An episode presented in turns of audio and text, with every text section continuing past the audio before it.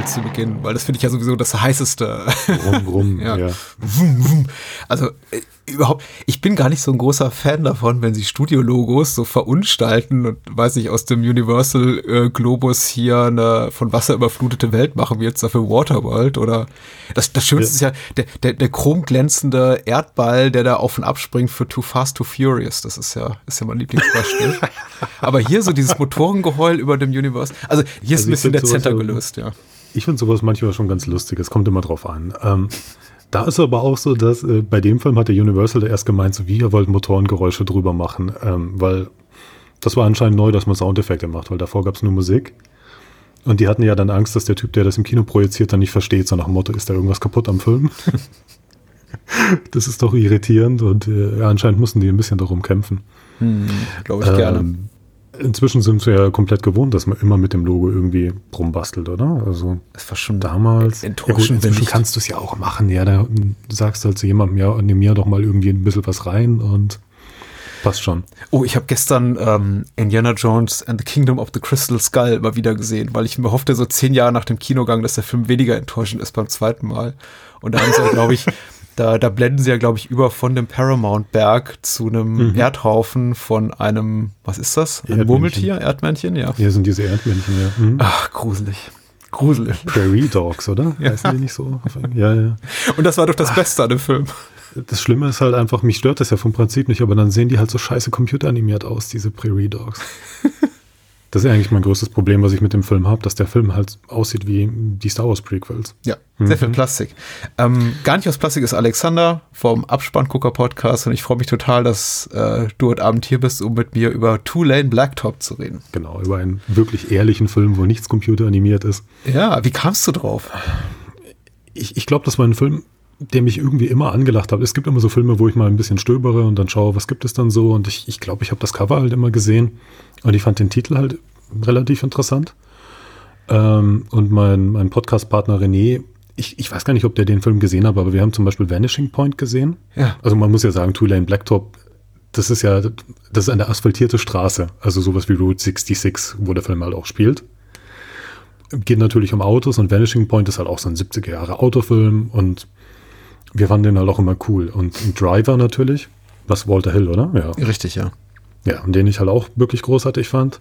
Und das war halt auch so ein Film, wo ich mir gedacht habe, okay, es klingt halt alles interessant, so quasi so die Hälfte vom Cast sind alles Musiker und kaum eine, also viele von denen haben ja dann auch überhaupt nichts mehr gemacht mit Filmen und dann war ja immer so, so ein bisschen so der Vergleich da mit äh, Zen and the Art of Motorcycle Maintenance mit mhm. dem Buch. Ich, ich stehe ja total auf 70er Jahre Streifen und ich habe mir einfach gedacht, ja, ja, so ein Film, den ich immer mal sehen wollte. Ja, und dann habe ich ihn da halt vorgeschlagen, dass wir den mal angucken. Oh, ich habe mich drüber gefreut. Also für mich war das jetzt so ein bisschen Blast from the Past. Ich habe den ewig und drei Tage nicht gesehen. Habe damals, ich glaube, das war noch vor Erscheinen der Criterion Edition, mal eine wirklich äh, schlechte DVD-Fassung von dem Film gehabt. Mich äh, während des Studiums, muss Anfang der 2000er gewesen sein, mich wirklich fast unsterblich in den Film verliebt und dann viele, viele Jahre aus den Augen verloren. Und als vor ein paar Jahren jetzt diese Eureka Masters of Cinema Blu-ray einigermaßen erschwinglich zu haben war, ist sie immer noch. Also ich glaube, die kriegt man mittlerweile für sieben, acht Pfund. Ja. Ähm, Habe ich sie mit zugelegt und die war jetzt ehrlich gesagt noch bis ähm, zum Wiedersehen vor ein, zwei Tagen in ihrer Plastikhülle, weil ich nicht wirklich den Ehrgeiz besessen habe, den Film wiederzugucken, weil ich einfach das, die Befürchtung hatte, meine Liebe könnte erloschen sein für den Film.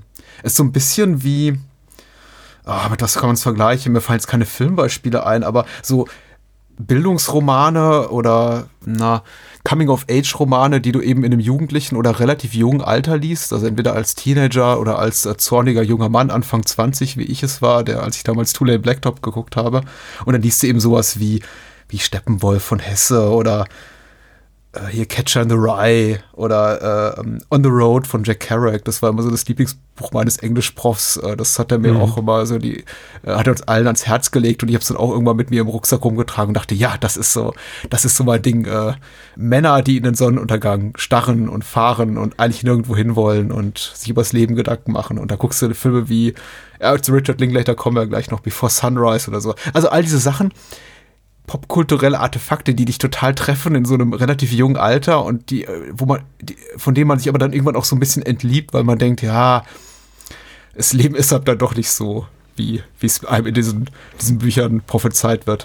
Ja, wir sind jetzt auch ähm, quasi Männer Mitte, Ende 30 und äh äh ich, ja, ich glaube zum Erscheinen dieser, dieser Episode habe ich die 40 schon geknackt. Aber, uh, ja. Äh, aber mit 40 ist man, glaube ich, nicht mehr so jung und wütend. Aber ich bin dann so alt wie GTO, also wie Warren Oates ja. in dem Film, ja. Hm. Ja, und dann bist du vielleicht eher wie er dann und dann. ja, aber ich, ich glaube, es ist halt. Ist das jetzt gut so, oder schlecht? Ja, irgendwie. Naja, Warren Oates ist halt schon sehr cool. Also, hm, okay, danke. Du brauchst ja nur das passende Auto natürlich noch. Aber ich verstehe, was du meinst. Es gibt so Filme, da hast du so einen gewissen, eine gewisse Phase in deinem Leben und da packt dich der Film halt so richtig und na, ich möchte, wollte eben nicht ja. feststellen, dass ich einfach den Film nicht mehr mag und mir denke, ja, ist ein bisschen mm. pubertär, schön färberisch, esoterischer Quatsch, den man vielleicht toll findet, so als 18, 20, 22-Jähriger, aber sich jetzt als, als Mensch mittleren Alters gar nicht mehr angucken kann. Aber ja, es ist, Was? war gut.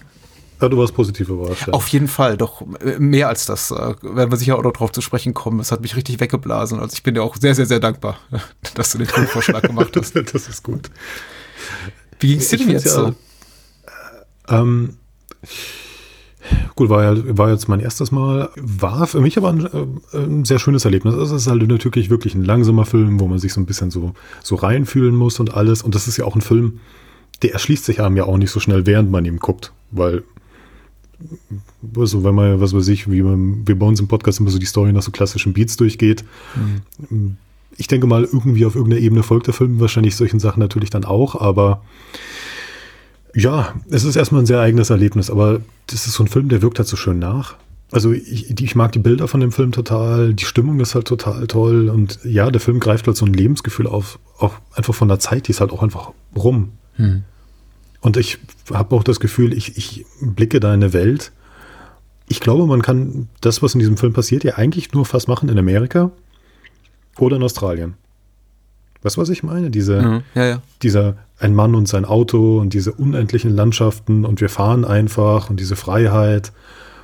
Auch diesen Code, nach dem einfach diese Leute leben. Und ich finde das halt so, so beeindruckend, äh, wie man da so, so mitgeschliffen wird und wie man da so richtig mittendrin ist, obwohl der, der Film ja der sag's ruhig, so, ja. so simpel ist. Ja, ja ich wollte gerade sagen, es passiert wirklich wenig, wenig, bis nichts. Also. Ja, und alle Dialoge in dem Film machen, also die Dialoge treiben den Film ja auch nicht voran. Mhm. Und es gibt ja auch teilweise fast so absurde Situationen, wo dann, mein Gott, die, die, wollen wir kurz sagen, um was es in dem Film geht für Leute, die ja. nicht zu dem Streifen gehört haben. Ähm, vom Prinzip hat man äh, einen, einen Fahrer, seinen Mechaniker, die fahren von Kalifornien die Route 66 runter.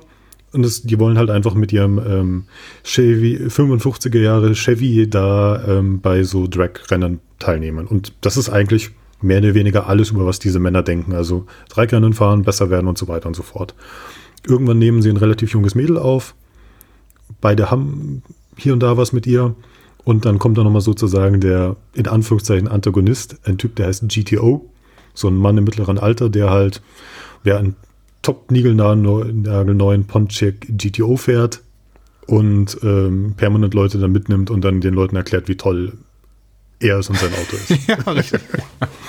und ähm, ja, und dann treffen die halt aufeinander und ähm, beschließen irgendwann sozusagen, wir machen ein Rennen bis nach Washington und äh, der Gewinner kann sozusagen der, dann beide Autos dann haben. Mhm. Das ist eigentlich das Ding. Wobei es um das Rennen auch total wurscht ist eigentlich. Ja, stimmt, das, das Rennen ist egal. Das ist halt doch zu Pointe des Films. Also ich möchte gleich äh, vorweg sagen, wir, wir, wir spoilern den Film, weil das mhm. kann bei dieser Filmbesprechung nicht ausbleiben, aber das, was es, es gibt hier sehr, sehr wenig zu spoilern. Ja. Da gibt es keinen großen Twist am Ende, dem dann irgendwie alle umkommen oder sich ein eine Ménage à trois, mit der man nicht gerechnet hatte, ergibt. Nee, das ist alles mhm. so. Der Film endet eigentlich dort, wo er angefangen hat, aber äh, darüber wird dann auch noch zu sprechen sein.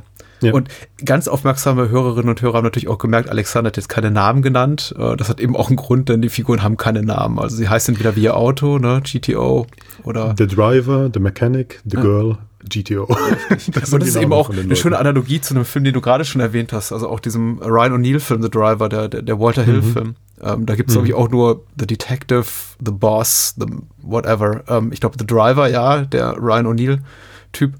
Und ich glaube, alle anderen Rollen haben dann eben auch nur quasi ihre Berufsbezeichnung als Namen. Und mhm. äh, ist nicht genauso in dem, in dem Nicolas Winnig Reffen-Film, Drive? In Drive? Ja, hat, der, hat da der Fahrer Namen? Also der, der Ryan Gosling, die ich Ryan Gosling-Figur? Hm. Ich glaube auch nicht.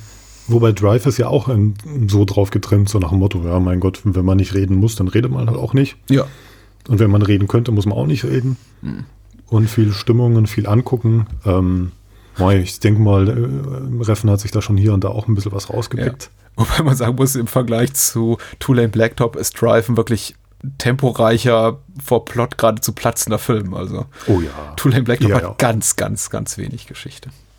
Aber das macht wenig Geschichte. Und aber auch äh, ganz wenig Gewalt, hm. ganz wenig, also sexmäßig sieht man auch nichts. Also es ist wirklich ein, ein, ein, ein zahmer Film. Es ist eine Meditation von einem Film. Also man fühlt sich ja schon wirklich so an, an Arthurs Kino erinnert oder von mir so manche japanische Filme. Also wenn Takeshi Kitano vielleicht einen Roadmovie gemacht hätte ohne Gewalt, wo er irgendwie an einem Auto mal schraubt und einfach mal da sitzt und nicht viel tut, dann kommt er so ungefähr so, wie man sich diesen Film erklären kann. Ähm, nur halt mit ja, einem Film, der so diesen spät 60er Jahre Vibe hat.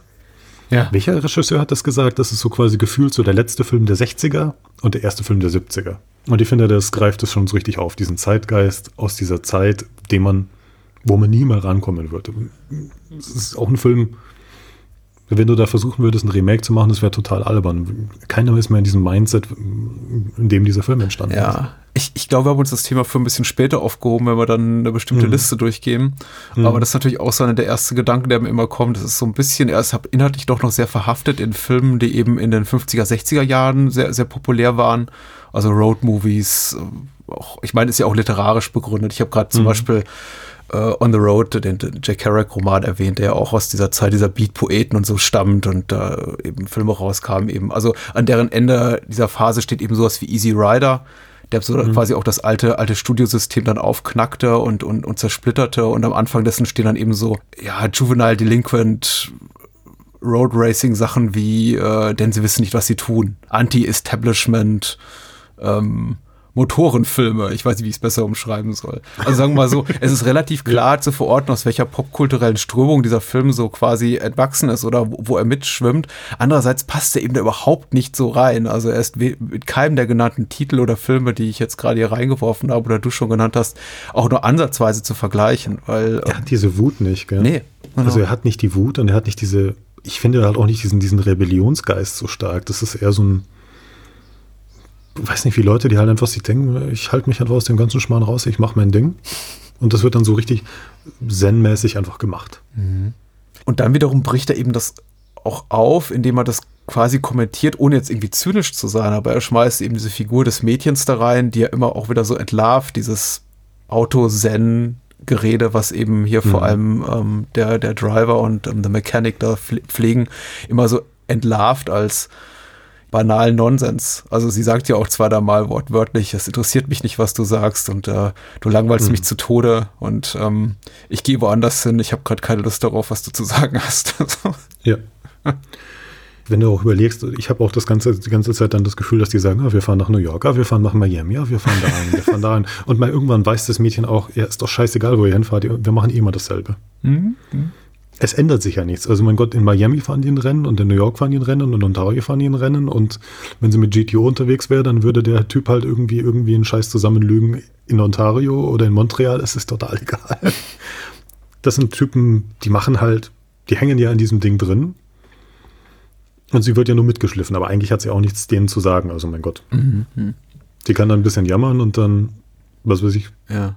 Ich, ich glaube. mitgeschliffen. Also ja, deswegen ich, ist das ja auch frustrierend, ja ich glaube, Warren Oates als GTO bringt es auf den Punkt, aber im Grunde konnte der, der Satz genauso von, äh, von James Taylor hier und äh, Dennis Wilson, die den Fahrer und den Mechaniker spielen, äh, kommen. Äh, er, er, sagt, äh, Performance and Image, that's what it's all about. Nach dem Motto handeln eben sie, handeln sie eben alle. Also im Grunde das, was wirklich jenseits der oberflächlichen Reize liegt und jenseits des, des ähm, unmittelbar Sichtbaren ist eigentlich, eigentlich von keinem Interesse und so hat man eben auch das ganze Gefühl, der ganze Film ist eigentlich coole Pose. Alles, was die Charaktere tun, ist reine Pose. Da, da, ist ganz wenig unter der Oberfläche. Und ich muss ganz ehrlich sagen, das war auch das, was mich, was ich zuerst so sah in dem Film und was mich zuerst auch so ein bisschen abturnt, als ich ihn zum aller, allerersten Mal sah, weil ich dachte, ja, da ist ja wirklich echt sehr wenig. Die Figuren sind eigentlich mhm. sehr unnahbar, die sind uninteressant. Ich war richtig dankbar, als eben hier Laurie Bird als das namenlose Mädchen einmal sagt, ja, du, du langweilst mich, du redest nur über dein Auto, ich gehe woanders hin. ich mhm. dachte, okay, endlich ähm, erkennt zwar jemand und ich hatte aber zu dem Zeitpunkt noch nicht begriffen, ob die, ob die Filmemacher selber, also vor allem Regisseur Monty Hellman, das kapiert hat, dass seine Figuren so uninteressant sind. Aber natürlich ist er sich der Film das bewusst, das weiß ich mittlerweile. Hm. Aber gleichzeitig finde ich es so faszinierend. Also, da bist du ja auch in einer anderen Zeit einfach wirklich, weil du an dem Auto so viel rumschrauben musst. Die fahren ja ein bisschen und da musst du ja schon gefühlt wieder irgendwas an dem Auto dann richten, mhm. ja. Weil der Carburetor kaputt ist oder irgendwie irgendwelche Zündkerzen nicht passen oder irgendwas. Und dieses, also dieses Commitment, also äh, Zen The Art of Motorcycle Maintenance, das Buch hast du ja auch gelesen. Mhm. Und das ist ja auch nur ein Vater, der mit seinem Sohn da irgendwie rumfährt und dann hat man diese Rückblicke in die Vergangenheit, was der Film ja gar nicht hat. Man weiß über die Figuren ja nichts. Ja. Und der einzige, einzige Person, die über die Vergangenheit redet, ist eigentlich total klar, die Person bescheißt einen von vorne bis hinten. Und jede Person kriegt quasi eine neue Origin-Story geschenkt. Was total lustig ist. Aber ähm, und es geht nur darum, dieses, an diesem Auto zu basteln, an dieses Auto zu fixen und zu fahren. Und irgendwie ist das ja auch ein befreiendes Gefühl, wenn du weißt, du musst eigentlich nur das machen. Die müssen ja auch keinen normalen Job machen, hm. sondern es ist so dieses reine, auf das reduzierte Leben. Weißt du, was mich da ja, Es ist ihr Job, so es ist ihr Job. Sie reden ja auch immer, glaube ich, von, von Geld ja. als, als Brot. Also, ja, Brad, ja, ja. Ähm, es ist ihr Job, ja, aber es ist ein, sagen wir mal, es ist nicht ein Job äh, für, für for the man. Ja, es ist hm. quasi die gehen nicht ins Büro, Richtig, 9 to 5, ja, ja, klar. sondern es ist, weil wir fahren halt einfach und wenn wir wieder Kohle brauchen, dann machen wir irgendwie ein Rennen und das Auto hält uns schon zusammen. Mhm. Mich hat der Film ja ein bisschen an die Duellisten erinnert. Oh, sehr schön, ja. Das ist auch ein toller also, Film. Ja, schön 70er Jahre, erster Ridley Scott Spielfilm, schöne Bilder, zwei Männer, die halt einfach auch nur quasi nach ihrem komischen Code gehen und dann sich immer duellieren was, machen die da? Das, das sind zwei Autos, die fahren die Straße runter und wer das schnellere Auto gewinnt. Ja, bei Duellisten ist halt, ja, mei, wer sozusagen im Duell, also ich finde, es ist gar nicht so weit auseinander. Ist ja auch ein sehr starker Western-Gedanke. Du könntest ein ganz länger sein und gehst halt irgendwo hin und suchst halt jemanden, der genauso, der schneller ziehen kann als du oder. Richtig, richtig diese, diese Code-Geschichte ist, ähm, empfandest mhm. du es als schwierig, da reinzukommen? Das ist tatsächlich etwas, was, also ich versuche wirklich, mich krampfhaft daran zurückzuerinnern, wie es bei mir beim allerersten Mal war, aber ich war in einem mhm. sehr viel jüngeren Alter natürlich als du, als du ihn jetzt kürzlich saßt.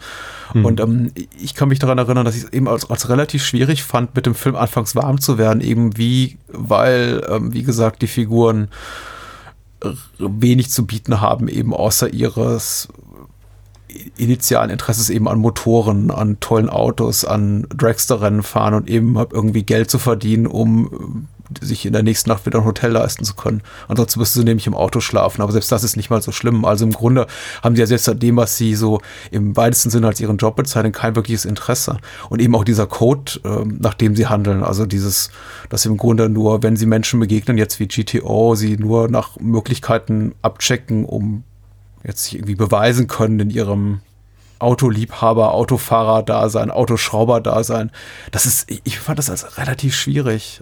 Und wir sehen ja einfach gar nichts außerhalb dieser mhm. Welt. Also es ist ja nur nicht mal so ein Anti-Establishment-Film, weil wir niemals das Establishment so sehen. Wir sehen ja eigentlich nie Figuren außerhalb dieser Dragster-Rennfahrer-Welt und Auto und, und deren die Fans. quatschen mit den Leuten ein bisschen und man hat schon ein gewisses Gefühl für die Außenwelt, aber da ist selten ein großer Konflikt da oder so. Das, naja, die Außenwelt sind immer Touristen, die dann ins Bild laufen ja, oder die oder Kellnerin im Diner oder. Ja, oder dieser komische Typ, der sie halt dann einfach mal anspricht im Lokal, so nach dem Motto, oh, seid ihr Hippies oder was? Und, und dann, nö, wir fahren Rennen und dann, ja, ja, kommt mal, kommt mal zum Rennen, so nach dem Motto. Der hat schon so ein bisschen so ein, doch ein Ding, so nach dem Motto, entweder kommt ihr Hippies dann mal zum Rennen, ansonsten gibt's auf die Fresse. Also der ist schon so ein bisschen aggressiver Vibe da.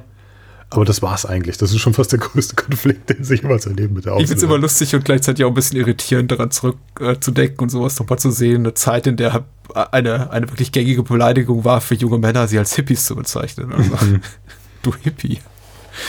Ja, aber ob es mir schwer gefallen ist, ich, ich, ich, ich glaube, es hat geholfen, äh, dass ich vor Jahren, äh, wie gesagt, Zen and the Art of Motorcycle Maintenance gelesen habe. Und ich mhm. glaube, es hat auch geholfen, dass ich einigermaßen Western gesehen habe und einigermaßen auch irgendwie, was weiß ich, äh, viele japanische Filme, außer Samurai-Filme, weil ein Samurai folgt auch immer ein Code. Das ist mhm. ganz klar. Ist das Bushido, der, der Code immer als Samurai folgt schon, oder? Aber weil schon dieses man, man committet sich zu irgendwas und das ist alles auf das reduziert Ja. und man versucht besser zu werden und so weiter. Ich glaube, das ist so ein ganz klassisches ähm, auch ähm, Samurai-Denken. Und sich immer besser zu machen und sonst irgendwas. Und ich, ja, ich, ich fühle mich auch teilweise sehr an japanische Filme erinnert, wo man halt das so hat, wo gefühlt auch nicht viel passiert, aber trotzdem viel passiert. Aber ja, mal gut, klar, ich habe den jetzt gesehen mit im, im reifen Alter von 37. Ich bin ja weit weg von dem Alter der Hauptdarsteller, die 21 um den Dreh sind. Ja, richtig. Ich glaube, Laurie Bertie, das Mädchen spielt, war, glaube ich, zum Zeitpunkt der Dreharbeiten 16 oder 17. Also sie, sie wirkt extrem jung. Ich finde es aber Ja. so ein bisschen befremdlich, ähm, wenn sie da zu, zu GTO ins Auto steigt, weil ich mir denke, ja, okay. Oh, ja. Ich bin jetzt nicht unfroh darum, dass diese Geschichte, dass dieses, dass diese Liebschaft, diese angedeutete Liebschaft jetzt nicht zu ihrem, weiß ich nicht, unausweichlichen Schluss kommt, sondern dann ab ein Zum Glück, Coitus ja. interruptus erfährt. ähm, ja, zum Glück.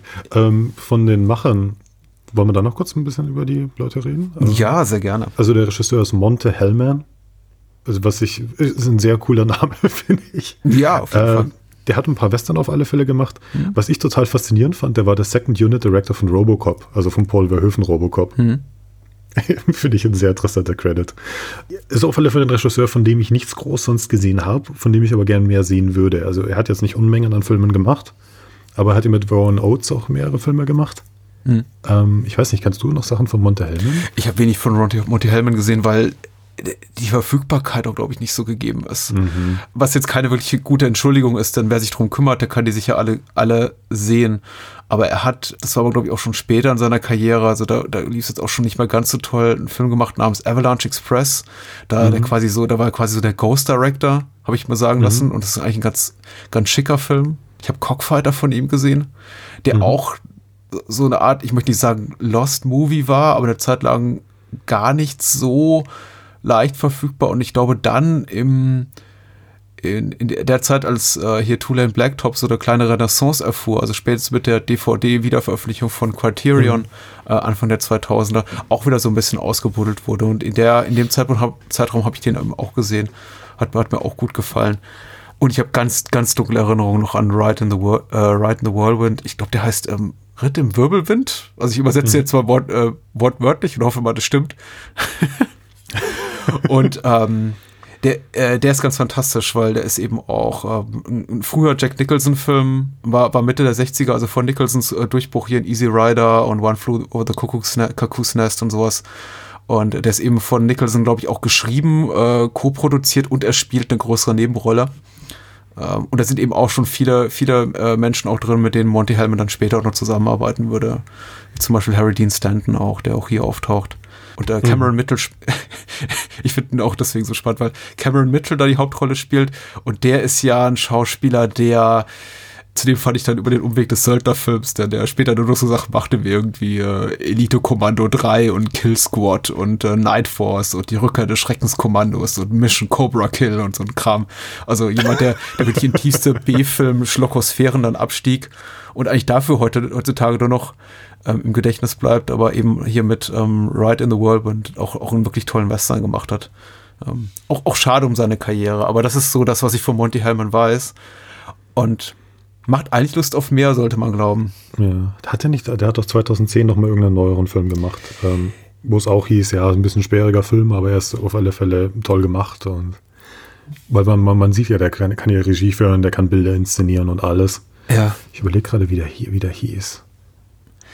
Also es war ja auch jetzt kein Film, der jetzt gigantisch erfolgreich war oder sonst irgendwas. Ja, er ist, er ist, ähm, er hat eben extrem gutes Standing, so viel weiß ich einfach aus der, der Sekundärliteratur und ich glaube auch aus ein, zwei Features, die auf dieser Eu- Eureka-DVD drauf sind oder Blu-ray, äh, hat ein gutes Standing einfach bei anderen Filmemachern, die vielleicht einfach besser im Geschäft sind, was dann dafür sorgt, dass er eben immer wieder Jobs kriegt.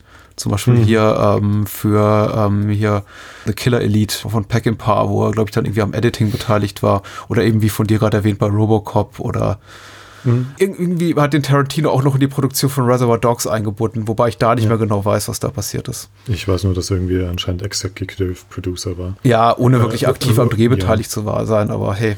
Aber der letzte Film von ihm war Road to Nowhere. Was ja auch fast ein Titel für Tulane Blacktop sein könnte. Ähm, Ah, genau. Äh, da äh, wird äh, Shannon Sossamon hat er da mitgespielt und soll anscheinend ganz, ganz gut sein. Ich werde mir den auf alle Fälle mal angucken.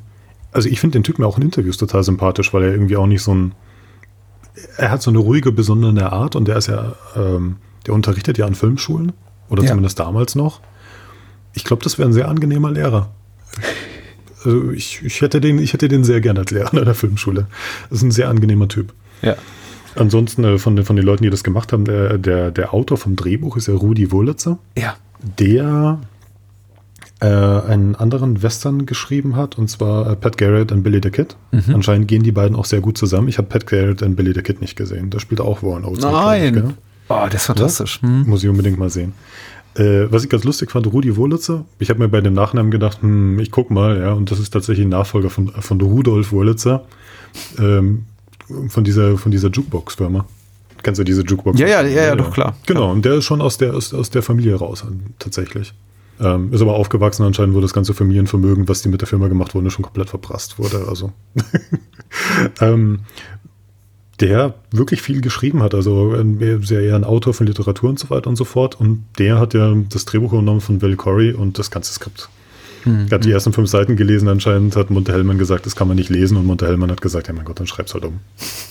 Und dann hat er quasi ein komplett neues Drehbuch geschrieben, so nach Motto, mal zwei Typen fahren im Auto durch, durch Amerika, schreib einfach was. Mhm. Schreib was anderes. Und äh, ja, hat anscheinend ein sehr, sehr langes Drehbuch geschrieben, weil die ursprüngliche Schnittfassung vom Film war ja irgendwie dreieinhalb Stunden lang. Da muss halt viel, viel mehr drin gewesen sein. Ich finde den Film eben so perfekt, wie er ist. Du hattest mir das eben nochmal erzählt und das wusste ich tatsächlich nicht, dieses kleine mhm. Trivia-Häppchen, dass es davon quasi so ein, so, ein, so ein Workprint vielleicht noch irgendwo gibt oder in der, in mhm. Director's Cut kann man es ja nicht nennen, aber eben so eine, so eine Rohschnittfassung, die eben mehr als doppelt so lang ist. Und ähm, ich weiß nicht, ob ich die sehen will. Ich finde den eben in der jetzigen Form so perfekt. Also ich glaube, so ein Rohschnitt, also diese, diese mega langen Rohschnitte sind ja eigentlich eher unanschaubar. Das ist ja nur um zu gucken, okay, was haben wir und was können wir da noch drin. Mhm. Und die waren ja gezwungen von Universal, dass der Film unter zwei Stunden rennen soll. Ähm, ja, Universal hat so einiges noch dem Film, also Monty Hellman auferzwungen, aber er hat sich nicht wirklich dran gehalten, muss man sagen. Mhm. mhm. Also. Ja, und ich glaube, der Film wäre wirklich anstrengend, wenn er drei Stunden gehen würde. Du hast doch bestimmt auch Solaris gesehen, also das Remake, ja, oder? Ja, ja. Das Steven Soderbergh. Ach, das Remake von, mit, mit Clooney, das dauert ja irgendwie, das ist ja nicht mal äh, gut halb, sondern das Original. Hm? Genau. Und Clooney, äh, ich glaube, Soderbergh hat ja quasi das Drehbuch geschrieben und hat dann irgendwie, glaube ich, am Anfang gemeint, dieser Film dauert 90 Minuten. Ja. Und ähm, mein Gott, der Film könnte ja auch genauso gut drei Stunden gehen. Und ich glaube, so eine Art von Film, also bei, bei Solaris Gefühl, das ist ja auch kein Film, wo jetzt irgendwie tonnenweise Sachen passieren. Das ist ja auch so ein, so ein Stimmungs- philosophiebehafteter Film. Und ich glaube, das hilft vielleicht einfach zu sagen, okay, die gehen halt eine gewisse Laufzeit und dann sind die, glaube ich, auch wirklich dann einfach knackiger und funktionieren besser. Ja. Und bringen das ja auch nach vorne. Zur Besetzung wäre vielleicht noch interessant zu sagen, hier mhm. tatsächlich von der damals angesagt, möchte ich sagen, Musik auch, Musikszene auch durchaus mhm. beeinflusst. Jetzt nicht nur, nicht nur so schauspielerseitig, auch auf der Tonspur, also was so die, den Soundtrack betrifft, aber mhm. äh, allem voran sei natürlich James Taylor zu nennen, damals ja auch schon erfolgreicher Musiker, aber genau wie Dennis Wilson eben auch jemand, also Dennis Wilson quasi so der Mittelbruder der, der, der drei Wilson-Brüder der Beach Boys, also der jüngere Bruder von Brian Wilson und Drummer der mhm. Beach Boys damals. Auch beides eben so, so Menschen beziehungsweise Künstler, die, weil wir gerade von Universal äh, sprachen, die das Studio gar nicht so gern hatte und die sie eigentlich gar nicht sehen wollte in den Hauptrollen, was wohl dafür, dazu auch geführt hat, dass, äh, also zumindest sagt es Monty Hellman, dass die beiden ähm, fast gar keine Gage kassiert haben für das, was sie gespielt haben. Sie wollten eben gerne dabei sein, er wollte sie gerne haben in den beiden Hauptrollen als, als Fahrer und Mechaniker. Und ähm, Universal hat dem eben nur zugestimmt, in dem Sinne, dass sie gesagt haben, ja gut, dann, dann zahl denen aber ungefähr nur die absolute Mindestgage und du produzierst uns diesen Film für 150.000 Dollar.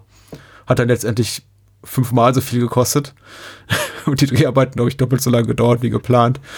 Aber ähm, naja, so war es dann eben. Laurie Bird gleichermaßen keine Schauspielerfahrung, hat alles Helmut, glaube ich, selber durch, auch durchgeboxt, äh, mit Unterstützung seines Produzenten Michael Laughlin. Und ja, mhm. Warren Oates, eigentlich so die einzige wirklich bekannte Größe damals, zumindest vor der Kamera. Ja, der einzige wirkliche Schauspieler auch. Und ja. auch der, mhm. der wohl der, der einzige war, der eine ordentliche Gage kassiert hat. Und äh, zu Recht, muss man sagen. Also ich habe äh, über Warren Oates wird später doch zu schwärmen sein. Ja. Aber James Taylor, ist es halt, der hat ja nur diesen einen Film gemacht. Ich habe ja mal geguckt, der Typ hat ja 100 Millionen Alben verkauft oder richtig, so. Richtig, richtig, ja. Ähm, also äh, quasi als Country-Sänger eine gigantische Größe. Und es gibt ja einen, einen Song von Chris Christopherson in dem Film, äh, Ja. Me and Bobby McGee, oder? Mhm, genau. Und Chris Christopherson hat ja mehr oder weniger nur den Song beigesteuert, weil er gedacht hat, boah, James Taylor ist super und ja, okay, klar, kannst du haben. ähm, weil er James Taylor damals schon so gut fand. Ähm, ich finde es nur sehr schade. Also James Taylor hat ja, ist ja ganz interessant, wenn man einen Audiokommentar hört, der was 2007 aufgenommen worden ist. James Taylor hat bis dahin nie den Film geguckt, hat nie mehr einen Film gemacht. Dennis Wilson hat ja irgendwie auch mega Drogenprobleme dann gehabt, ist ja auch mit gerade mal 39 dann gestorben. Laurie Bird, die schon wirklich charismatisch ist, ist er hat ja sich mit 25 äh, selbst das Leben genommen. Und äh, Warren Mhm. Oates ist auch nicht alt geworden. Also es ist echt ähm, schade, was eigentlich mit diesen ganzen Hauptfiguren dann passiert ist. Also entweder halt früh gestorben oder halt dann quasi komplett auch aus diesem Filmbereich dann rausgegangen. Ich habe mich auch gerade mit, ein bisschen mit, mit den Karrieren nach äh, der, der Beteiligten nach Mhm. Tulane Blacktop beschäftigt und ich war schon teilweise ein bisschen schockiert darüber, wie schnell das eigentlich bergab ging. Wobei bei Laurie Bird war es ja noch einigermaßen überraschend. Also ihr damaliger Partner, sie war ja mit Art Garfunkel zusammen, hat er wohl Mhm. angeblich gar nicht damit gerechnet, dass sie da äh, depressive Tendenzen hatte, war dann ebenso, ebenso geschockt, sagt er zumindest. Ähm, aber bei, ähm, gerade bei Dennis Wilson, da habe ich dann Fotos gesehen von ihm, ähm, ja, ähm, äh, Mitte der 70er und da sah eigentlich schon so aus wie, jemand, der sich schon vor Jahren vom Leben verabschiedet hatte. Also ganz, ganz tragisch, wenn man sie hier so sieht, weil sie ja eben alle wirklich sehr, sehr frisch noch wirken. Und ähm, eben genauso jugendlich, wie sie auch, wie, wie sie auch sind. Also alles äh, reifere Teenager oder Männer Anfang, Anfang Mitte 20. Und ich finde halt Dennis Wilson und James Taylor, die haben auch so tolle Gesichter. Also, Mhm. oh mein Gott, wenn, wenn du, wenn du quasi, wenn ich mir James Taylor halt anschaue von seinem Gesicht, dann könnte ich mir auch vorstellen, wenn du quasi den jetzt hättest, dass du den noch zum Beispiel wunderbar so als Jon Snow hernehmen hättest können in Game of Thrones oder sowas. So ein richtig cooles Charaktergesicht, was irgendwie auch so so ein Mittelalter-Outfit passt. Oh Gott. Findest du nicht? Ich finde das Nein, gut. also ich, ich, ich finde das gut. Ich finde gerade, ich Ja, wollte gerade sagen, er- ärgere mich nicht. Ich finde, ich wollte gerade sagen, jeder ja. ist besser als Kit Harrington. Also Ja, aber äh, James Taylor, stellen dir vor, ja, vielleicht nicht vom Schauspielerischen, aber Mhm. ähm, das Gesicht hätte ich gerne in so einer Game of Thrones Verfilmung gehabt. Ja, das Problem, glaube ich, was Game of Thrones hat, ist, dass sie alle als, als, als Teenager gecastet werden mussten oder als irgendwie Menschen äh, 18, Ja. 19, 20 Jahre alt man nicht wirklich wissen konnte, wie sich die- ihr Talent und ihr Charisma entwickelt. Und bei, bei Kit Harington wird sich einige, ein, einige, einige werden sich bei Kit Harington gedacht haben, so, ah, er ist halt keine Ja. Macy Williams. Ja, es ist wie bei Harry Potter, es ist halt, naja. Aber ja, bei James manchen ging das Taylor. gut aus und bei manchen nicht. Aber wahnsinnig charismatisches Gesicht und das funktioniert natürlich auch für den Film, weil das sind ja, ist ja kein richtiger Schauspieler, aber den siehst du und denkst du, mhm, ja. Mhm. Den musst du nur gut ab abfotografieren, was sie ja geschafft haben. Ähm, ich wollte nur mal kurz äh, Me and Bobby McGee erwähnen, weil ich die eben den, den, den, den Song auch sehr gut finde. Ist jetzt, ich meine, es richtig gesehen oder gehört zu haben, der einzige Song, der auch ein bisschen prominent so auf der Tonspruch ausgespielt wird, wo dann auch man auch das Gefühl hat, die, die Figuren halten inne, wenn eben die wichtigen Songzeilen kommen. Also wir haben generell einen relativ coolen Soundtrack mit wirklich ähm, äh, guten Songs auch. Und auch der orchestrale Score hier von ähm, Billy James heißt der Komponist, ist auch total in Ordnung, aber der, der ist auch wirklich so ein Standout-Moment. Ja. Äh, ich glaube, beim ersten Zusammentreffen auch von GTO und den beiden, beiden Jungs und dem, dem Mädchen. Ich glaube schon, ja. Finde Mhm. ich, f- finde ich tatsächlich ganz, ganz spannend und schön inszeniert und interessant auch, dass Chris Christopherson selbst nie wirklich großen Hit hatte mit dem Song. Also er hat ihn ja geschrieben, aber äh, wirklich einen großen Hit äh, hatte damit nur äh, Janis jo Joplin. Aber auch erst nach ihrem Tod. Ähm, also ich glaube, das war ihr, ihr einziger Nummer eins Hit in den USA zumindest und eben nach ihrem Tod dann erst. Und sie hat aber, ich muss sagen, sie war immer sehr, sehr, sehr offenherzig darüber, dass sie eben den Song nicht geschrieben hat, sondern ich, ich weiß das nur zufällig, weil ich gerade eine, einen Podcast ähm, über, über Posthuber Nummer 1 Hits äh, gehört habe und sie ist da wohl, mit wohl jahrelang getourt und hat den immer angekündigt mit I'm now, I'm now gonna sing you a song by this guy, Chris Christopherson. You've never heard of him, but it's a great song. Und dann legt sie ihm los. Und das hat hatte Chris Christopherson wohl mitbekommen und da, sein Management hatte sich, hatte ihn dann auch mit Janis Joplin ver, verkuppelt, in dem Sinne, guck mal hier, die, die singt dir seit Jahren deinen Song und der ist mittlerweile mega populär. Und es hat dann immer dazu, dazu geführt, dass die beiden dann auch äh, privat zueinander gefunden haben, zumindest für kurze Zeit. Der Podcast über Posthume Nummer 1 jetzt, das ist der, der mit Red Red Wine gestartet hat, oder? Ich überlege gerade, wie der Podcast heißt. Meinst du den? das ist ein sehr cooler Podcast. Ja, ja, der von Slate. hm. Ich verlinke ihn in den Show Notes, wenn ich ihn noch finde, aber mir ist der Oh ja. auch gerade. ich ich habe den, Ja, ich muss mal gucken. Ich habe ihn mal im Podcast. Kann ich dir sonst mal schicken? Ich fand den Podcast schon sehr, sehr nett. Mhm, ja. Ähm, ja, die Musik ist dem Film ja auch ein bisschen zum Verhängnis geworden, leider. Ähm, es gibt ja auch ein Lied von The Doors im Soundtrack. Mhm. Äh, Laurie Bird ähm, singt dann irgendwann auch mal Can't, go, Can't Get No Satisfaction vor sich hin. Und äh, der ganze Film hat relativ viele Songs, aber eigentlich relativ viele so äh, gefühlt im Radio einfach. Mhm. Also der wird ja nicht so richtig drüber gebuttert, die Musik. Ja, richtig. Oft, sondern die läuft halt so, wie sie halt läuft, wenn man halt auf der Straße sozusagen fährt. Ähm, was aber dazu geführt hat, dass, naja, damals Universal sich ja diese Rechte halt für eine Kinoauswertung gesichert hat, aber nicht für eine Videoauswertung, weil 1970 war das kein Thema. Das heißt, der Film ist halt ja, eigentlich niemals richtig auf Video erschienen bis Anfang der 2000er. Mhm. Ist auch ein Grund, warum der Film vielleicht in vielen Ländern auch wirklich nicht so bekannt ist, äh, weil, boah. Ja klar, das tut dem Film schon weh. Also ja, wenn, ja, wenn er einfach mal so 20, 30 Jahre verschwindet. Ja, das ist ein Film, der ist komplett verschwunden. Also, wenn, wenn ich jetzt mich mit Leuten unterhal unterhalten würde, die jetzt ein bisschen älter sind, die den vielleicht jetzt mal auf VHS in der Videothek gesehen hätten, hm. Den gibt es halt nicht. Ich, ähm, und das ist, glaube ich, auch so, und deswegen war ich auch, glaube ich, ganz, ganz dankbar nach einem, also ich, ich, musste kurz in mich gehen. Wir haben, wir reden jetzt gleich über äh, 16 gute Gründe seit Richard Linklater, warum äh, mhm. Tulane Blacktop eben Meister ist oder zumindest für ihn ein, einer, einer der prägenden Filme. Und ich war erstmal so ein bisschen, äh, ich weiß nicht, ob ich das überhaupt machen will, weil im Grunde mhm. 14 der 16 Gründe hätte ich wahrscheinlich in solcher oder ähnlicher Form auch, auch gesagt, ohne jetzt Richard Linklater ja, ja. hier neben jetzt oder im, ja, gedacht neben mir zu haben und du vermutlich auch. Aber vielleicht als Einstieg gar nicht so schlecht, weil ich, ich glaube, es ist wirklich so, wie, wie, du sagst, das hier ist wirklich so ein, das ist ein Film, glaube ich, für Cinephile, für Menschen, die vielleicht auch akademisch im, im filmischen Diskurs drin stecken, für Menschen, die selber Filmemacher sind. Also man muss schon, glaube ich, ein großes Interesse für das Thema Film oder Filmgeschichte mitbringen, was so über das Normale hinausgeht, über das Normale, hör, ich gehe eben gerne ins Kino und ich streame mhm. eben gerne. Weil äh, man muss ein bisschen arbeiten, um den Film zu kriegen, mittlerweile nicht mehr so wie früher. Aber es ist schon ein Film, den man sich, ähm, den man sich auch erarbeiten muss, weil nichts ist dran, was einen wirklich anspringt und auch ja, klar, er ist bei Criterion äh, erschienen und da werden einige schwer sagen, gut, dann ist er schon fast im Mainstream gelandet. Aber ich glaube, er ist selbst für einen Criterion-Titel immer noch ein bisschen understated, also immer noch so äh, zweite Reihe.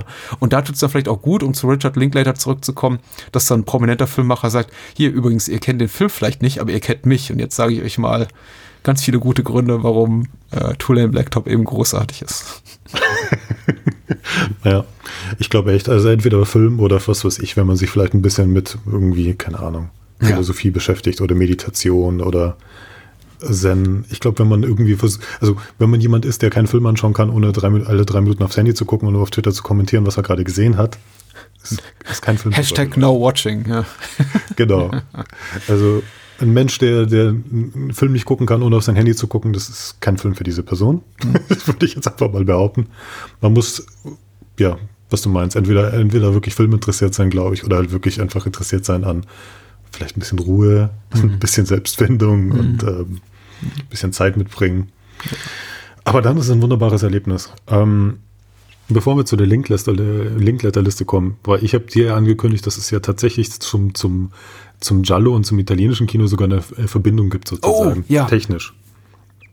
Hast du, hast, du, hast du vielleicht gedacht, welche das sein könnte? Mm, nein, wollte ich gar nicht. Ich wollte mich überraschen lassen. Also ist jetzt nichts total äh, dramatisch Besonderes, aber ich, ich bin ja ein Riesenfan immer davon, wenn Filme in Techniscope gedreht werden. Mhm. Und die, die Großteil von Jolly ist in Techniscope gedreht, die Sergio Leone Western. Und ich habe Techniscope eigentlich fast immer mit italienischem Kino verbunden. Ähm, und ähm, Techniscope ist ja so ein, also wenn man sich halt dann quasi diese Filme anschaut, die im 235 zu 1 oder 240 zu 1 Verhältnis sind, die sind ja meistens immer anamorphotisch gedreht. Und äh, Techniscope war sozusagen so die billige Version davon. Da hat man genau. dann einfach statt. Du brauchst weniger Film, ja. Genau, man hat es nicht halt auf ein, auf quasi ein Bild gestreckt, sondern quasi aus einem Bild zwei Bilder gemacht. Und dann hat man quasi nur halb so viel Film gebraucht ähm, und konnte relativ preiswert breite Bilder schießen. Was für den Film aber auch ein Riesenvorteil war, weil man dadurch halt auch richtige Weitwinkel verwenden konnte und nicht einfach irgendwas vorschrauben musste. Das heißt, man kann zum Beispiel ein Auto filmen, hat dann drei Personen in dem Auto, aber die sind alle drei halt dann auch scharf, weil man halt mit dem richtigen Weitwinkel gefilmt hat. Ähm, man kann halt simpler drehen, billiger drehen. Ich glaube, dieser Anamorphot schluckt auch Bomben viel Licht. Ja. Das ist ein Film, der ist nicht groß ausgeleuchtet. Der hat unglaublich viele Szenen, die eigentlich auch nachts sind, wo dann tatsächlich auch ganz, ganz oft einfach vorhandenes Licht verwendet wird. Es geht jemand in der Bar, das ist das vorhandene Licht in der Bar und so weiter. Es ist unglaublich, was man da aus Filmen rausgeholt hat. Und ich glaube, das funktioniert halt einfach wunderbar, einfach weil man die breiten Bilder hat, aber gleichzeitig halt auch diese breiten Bilder hat, ohne gigantisch ausleuchten zu müssen. Und es gibt nicht so viele amerikanische Filme, die in Techniscope gedreht sind. Ich fand das sehr interessant, aber es funktioniert für diesen Film absolut großartig. Meine Erinnerung ist, es gibt gar nicht so viele ja. Filme aus dieser Zeit. Das ist richtig. Ich hatte, ich hatte das Gefühl, es mhm. war in, in, den, in den 80ern, insbesondere später 80er Jahre, wieder relativ populär, so zu drehen. Aber äh, es ist zumindest in der Zeit, äh, hast du vollkommen recht, es ist eine sehr ungewohnte Ästhetik, zumindest im amerikanischen Film. Also Animorphotisch hat ja auch immer so ich, ich weiß, Roger Deakins zum Beispiel ist überhaupt kein Fan vom anamorphotischen Bild. Ich glaube, James Cameron war das all auch nie, weil das halt auch relativ kompliziert ist für Special Effects und für alles Mögliche. Ja, ja. Nö, aber ich finde das echt faszinierend, wie halt dadurch auch der Look anders ist. Und dadurch hast du auch. Äh, wir, wir, wir, wir haben auch in der Linkletter-Liste das nochmal, weil der Film halt irgendwie auch sehr wirkt wie so Street-Fotografie oder halt wirklich so Fotos aus der Zeit, die irgendwie in diese Zeit reinwerfen, die stylisch sind, aber alles ist halt relativ natürlich. Und es hilft halt mit einem Film. Alles ist, auf, ist on Location gedreht, der Film ist chronologisch gedreht. Keiner trägt Make-up in dem Film.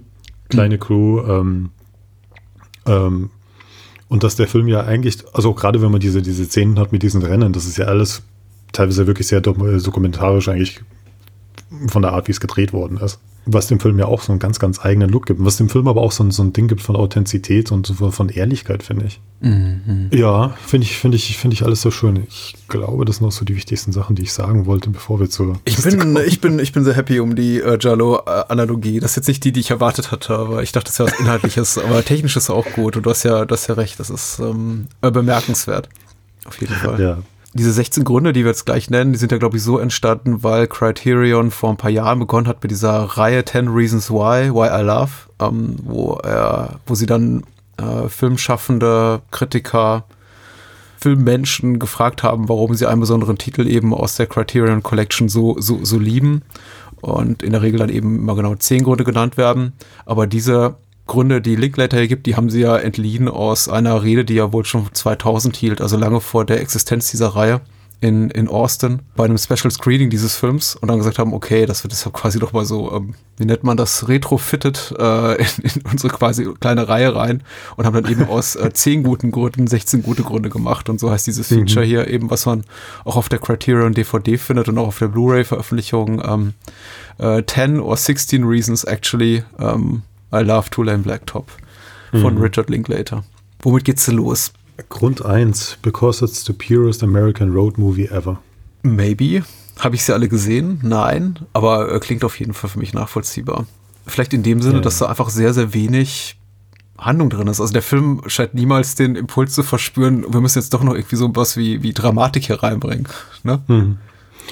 Der Film verspürt es auch nicht irgendwie groß, nochmal irgendwie so ein äh, nochmal so ein extra Kommentar zu haben. Das ist ja nicht wie bei Easy Rider, wo du dann den Konflikt hast mit den Leuten und dann werden sie am Ende dann noch erschossen. Mhm. Jetzt habe ich Easy Rider gespoilert, aber es ist halt, ähm, ja, äh, es, es gibt nicht diesen großen Konflikt, es gibt nicht irgendwie ein Fass, wo irgendwie fünf Themen aufgemacht werden oder so. Mhm. Der Film besinnt sich auf relativ wenig mhm.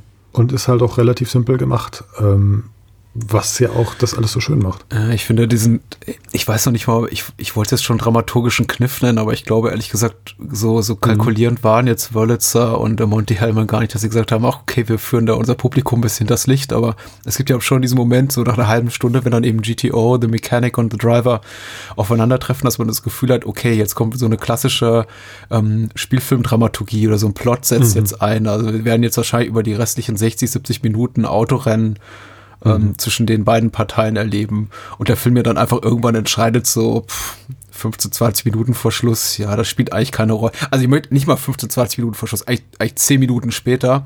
Spätestens ja. dann, wenn sie eben quasi GTO auflesen, wie er da besoffen vor dem Auto, dem er das Nummernschild abschrauben wollte, eingeschlafen ist. Und sie eben merken, mhm. okay, das ist gar nicht ein Typ, gegen den wir überhaupt ein Rennen fahren wollen, weil der ist eigentlich viel, der ist so komplett unfähig dazu wirft der, wirft der Film eigentlich das bisschen an Handlung, was er hatte, so komplett raus und sagt, okay, jetzt fahren wir einfach wieder nur durch die Gegend. Ja, was ich ja eh so genial finde, die fahren dann los. Und dann ist es ja eh so, wo dann ähm, der Mechanik dann sagt, was weiß ich, irgendwas ist mit seinem Carburetor kaputt. Mhm. Du hast ja auch Phantom of the Paradise gesehen, wo es ja. einen Song gibt, der anfängt mit Carburetors. That's mhm. what life is all about. ich habe da mal geguckt, was Carburetors sind, aber das war mir zu technisch irgendwie. ähm, aber ja, dass die halt einfach dann wirklich dann nur sagen, oh ja, das Ding ist kaputt, mein Gott, dann fahren wir jetzt erstmal am nächsten Tag zur Werkstatt und dann sind sie dann irgendwo und dann gehen sie erstmal irgendwie gemütlich alle miteinander essen mhm. und reden miteinander. Und keiner ist irgendwie gewillt, dass man wirklich dieses Rennen mal endlich fährt. Mhm. Also ich habe das Gefühl, es gibt ja niemanden, der wirklich mal das Gaspedal durchtritt während dem Rennen. Ja, richtig, das, richtig. Ja, ganz komisch. Ähm, wir haben über die Autos gar nicht groß geredet. Ich wollte dir mir eine Frage stellen bevor wir weitermachen. Oh, fragen, frag mich was über Autos und ich werde dir antworten müssen. Äh, keine Ahnung. Ja, genau. Ich wollte dich fragen, bist du Autofan? Also ich weiß äh, hm. ungefähr, was die da machen. Und natürlich, wenn hier The Mechanic hm. einen Keilriemen austauscht, dann erinnere ich mich daran, dass ich das selber früher bei meinen alten Schüsseln nicht gefahren bin. Also ich bin früher ein Honda hm. Civic und davor ein äh, 83er VW Jetta gefahren. Also das sind alles so Handgriffe, die mich auch noch erinnere aus der Zeit, als, der, als man noch Motoren reparieren konnte und jetzt nicht irgendwie nur, als nur darum ging, Software zu updaten. Mhm. Aber hm, da war es dann auch mit meiner, das war es dann auch mit meiner Autoliebe. Also früher sehr viel mehr interessiert als heute. Aber ich würde die Autos auch nicht fahren wollen, die dort gefahren werden. Also es gibt immer noch Autos, die mein Herz heute früher höher schlagen lassen, aber das, was wir hier sehen, dieser, dieser ähm, hochgebohrte Chevy mit über 400 PS und dieser, dieses Zuhälterauto da, der Pontiac GTO, das ist jetzt nicht so, nicht so meins. ja, vor allem in der Farbe, gell? Mhm. Ja. Ja, ist für mich auch. Ich bin ja nicht wirklich der große ähm, Autonah oder irgendwas. Nee, aber die Autos sind ja eigentlich auch die, die, die Hauptfiguren, dass man diesen 1970er Pontiac GTO hat, ja? mhm. mit dieser, weißt du, wie die Farbe heißt von dem Pontiac, G, äh, von diesem Pontiac? Das ist Orbit Orange. Wow. Ja, ja, aber mhm. so sieht das Auto wirklich aus. Also, wenn man Orbit Orange hört, bam, ja. Das ist ein Auto, das fällt auch auf der Straße. Ja, ja du sagst, du sagst ja auch zu Recht und das sagt der, äh, sagen ja auch Autor und Regisseur des Films. Es ist, ein, ist eben, das sind eben auch die, die gehören mit quasi zur Besetzung, zur Hauptbesetzung. Also die, ja. die, die, die, die Namen der Figuren sind teilweise von ihren, ihren Gefährten inspiriert. Aber äh, die Autos selber werden eben niemals so wirklich in den Vordergrund gestellt, zumindest nicht in irgendwie glamouröse Art und Weise. Mhm. Wie, wie du es auch gerade gesagt hast, da wird das Gaspedal wird selten durchgetreten. Wir sehen eigentlich selten so quasi so, so Vanity-Shots von den Autos, dass man die mal so in voller Größe sieht, auch in so einer totalen, wie sie vielleicht in den Sonnenuntergang fahren oder in einer, in einer Staubwolke verschwinden. Wir sehen sie eigentlich immer nur so, ja, in, in halbtotalen oder, oder Close-Ups ist irgendwie, oder, oder im ja, reparaturbedürftigen Zustand. Äh, das ist so alles, es ist so, es ist maximal auch, unglamourös. Ja, auch die Rennen.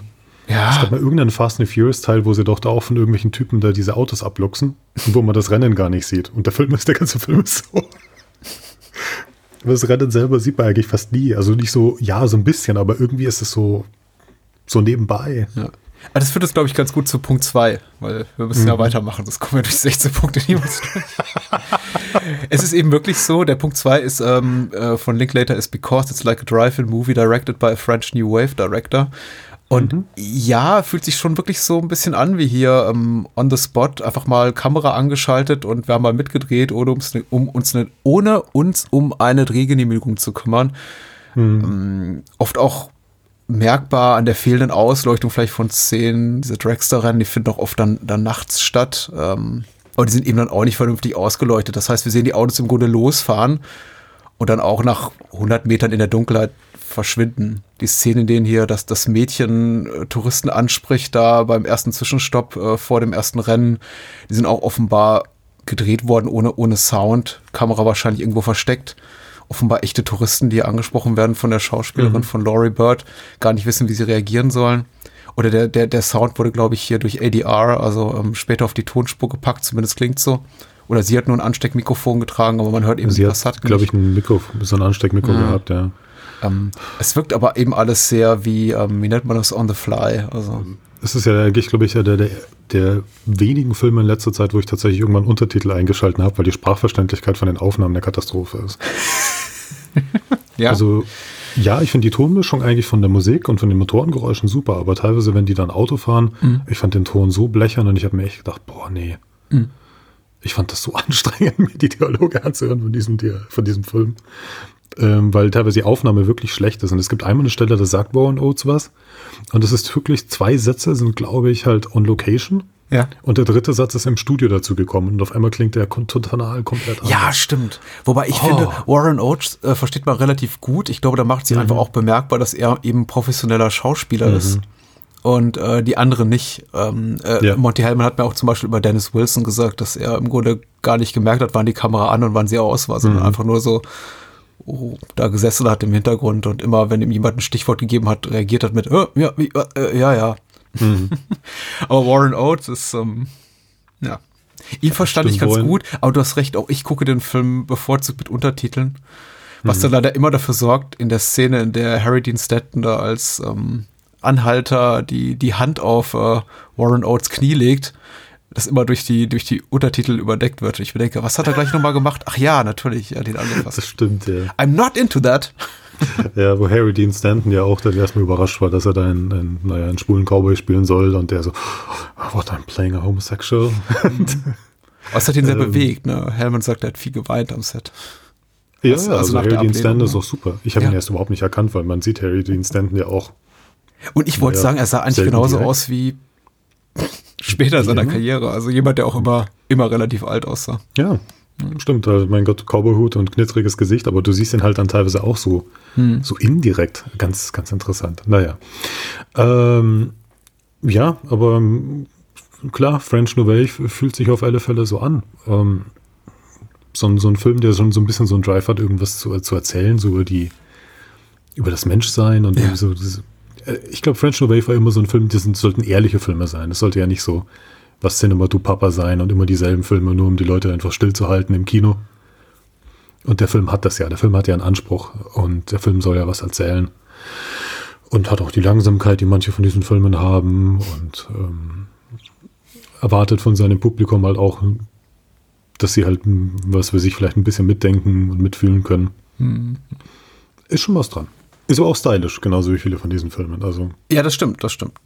Ja. absolut. Also hat einen un un unverkennbaren Stil und das macht ihn eben auch heute noch so, also er ist unglaublich leicht guckbar, möchte ich sagen. Mir fällt leider keine weniger despektierliche Umschreibung dafür ein, aber er wirkt nicht unzeitgemäß. Also gerade so in dieser, in dieser Zeit von, ja, alte Hollywood-Garde hin zu neuer und wo man auch ein bisschen so auch nicht nur eine inhaltliche, sondern auch ästhetische Stimmung gesucht hat. Ich finde, einige Filme sind da nicht immer ganz leicht guckbar. Das gilt zum Beispiel auch für selbst für, ähm, das gilt selbst für Easy Rider. Ich finde eben auch ein Film, mhm. der inhaltlich schon, von dem man merkt, ach, der will was Neues, aber der eben ästhetisch immer noch sehr, sehr verhaftet ist, so in dem, was ja. man in den 50er, 60er Jahren gemacht hat und sich einfach nicht modern anfühlt, obwohl er inhaltlich modern ist, also sein will auch offensichtlich.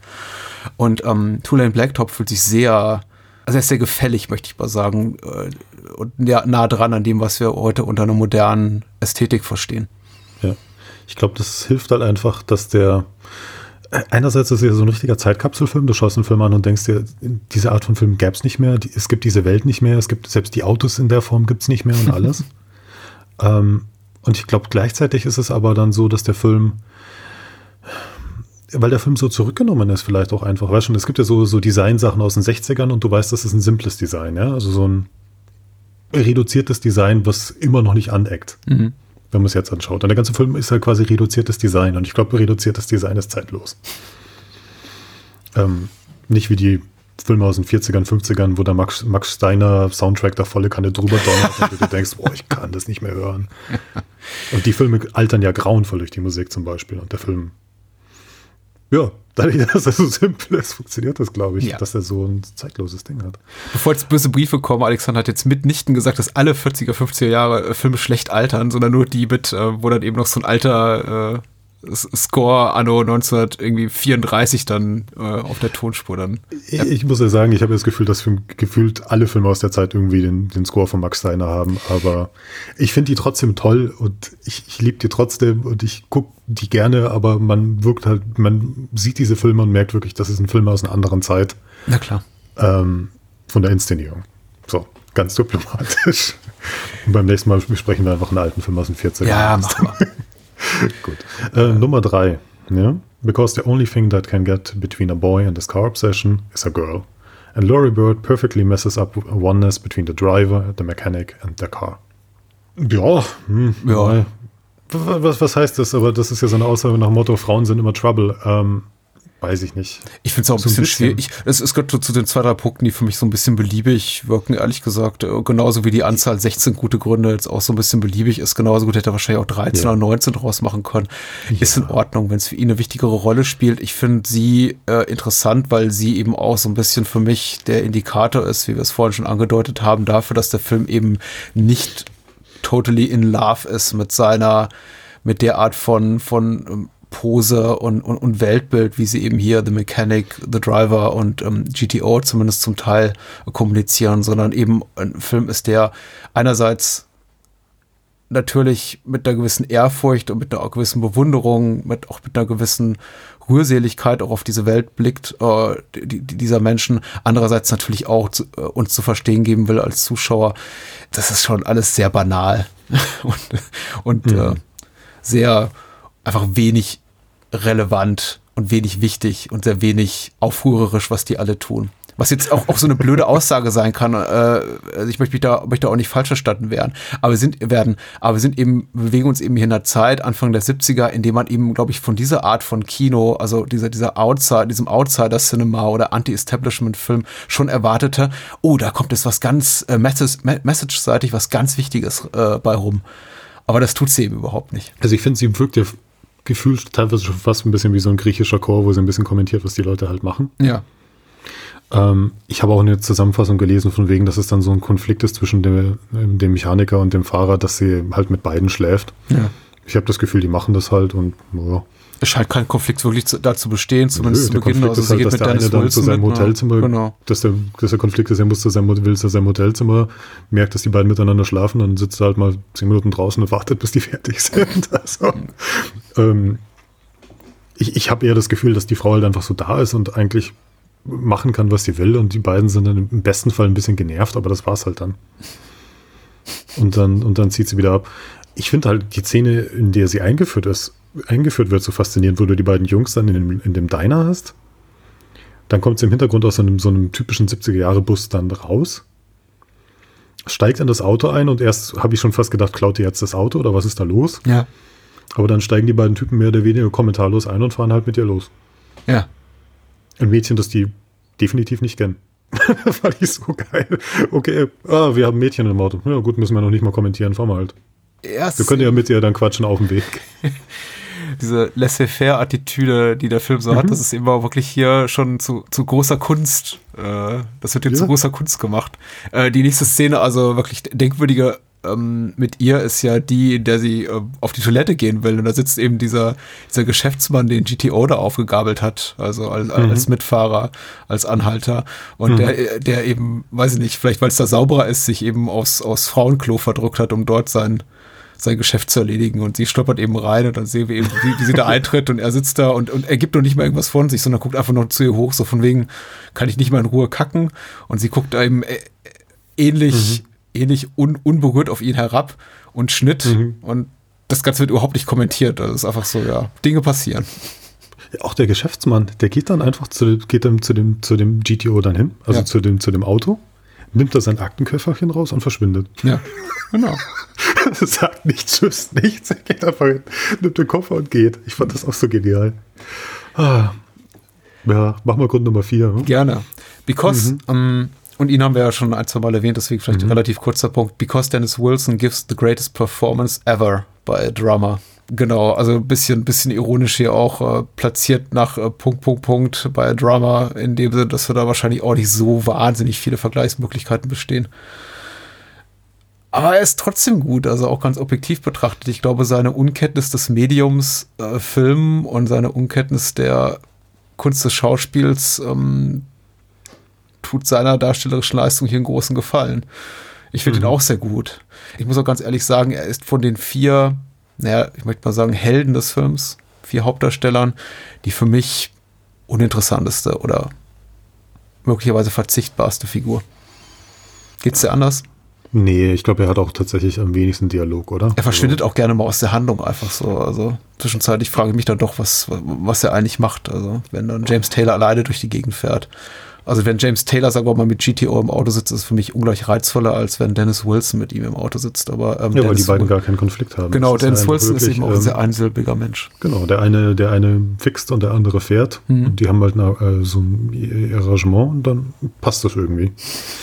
Ähm, aber Dennis, ich, ich glaube, es ist halt wirklich, dass Dennis Wilson halt einfach, der Typ ist halt mega charismatisch, äh, mit seinem tollen, wallenden Haar und einfach wie er dann da sitzt und ich weiß nicht, es ist halt, es ist halt einfach ein Typ, das ist ein richtiger, er ist halt ein richtiger Typ halt einfach auch, ja. Und ich glaube, das hilft halt allein, einfach nur die Präsenz von diesem Menschen. Ja.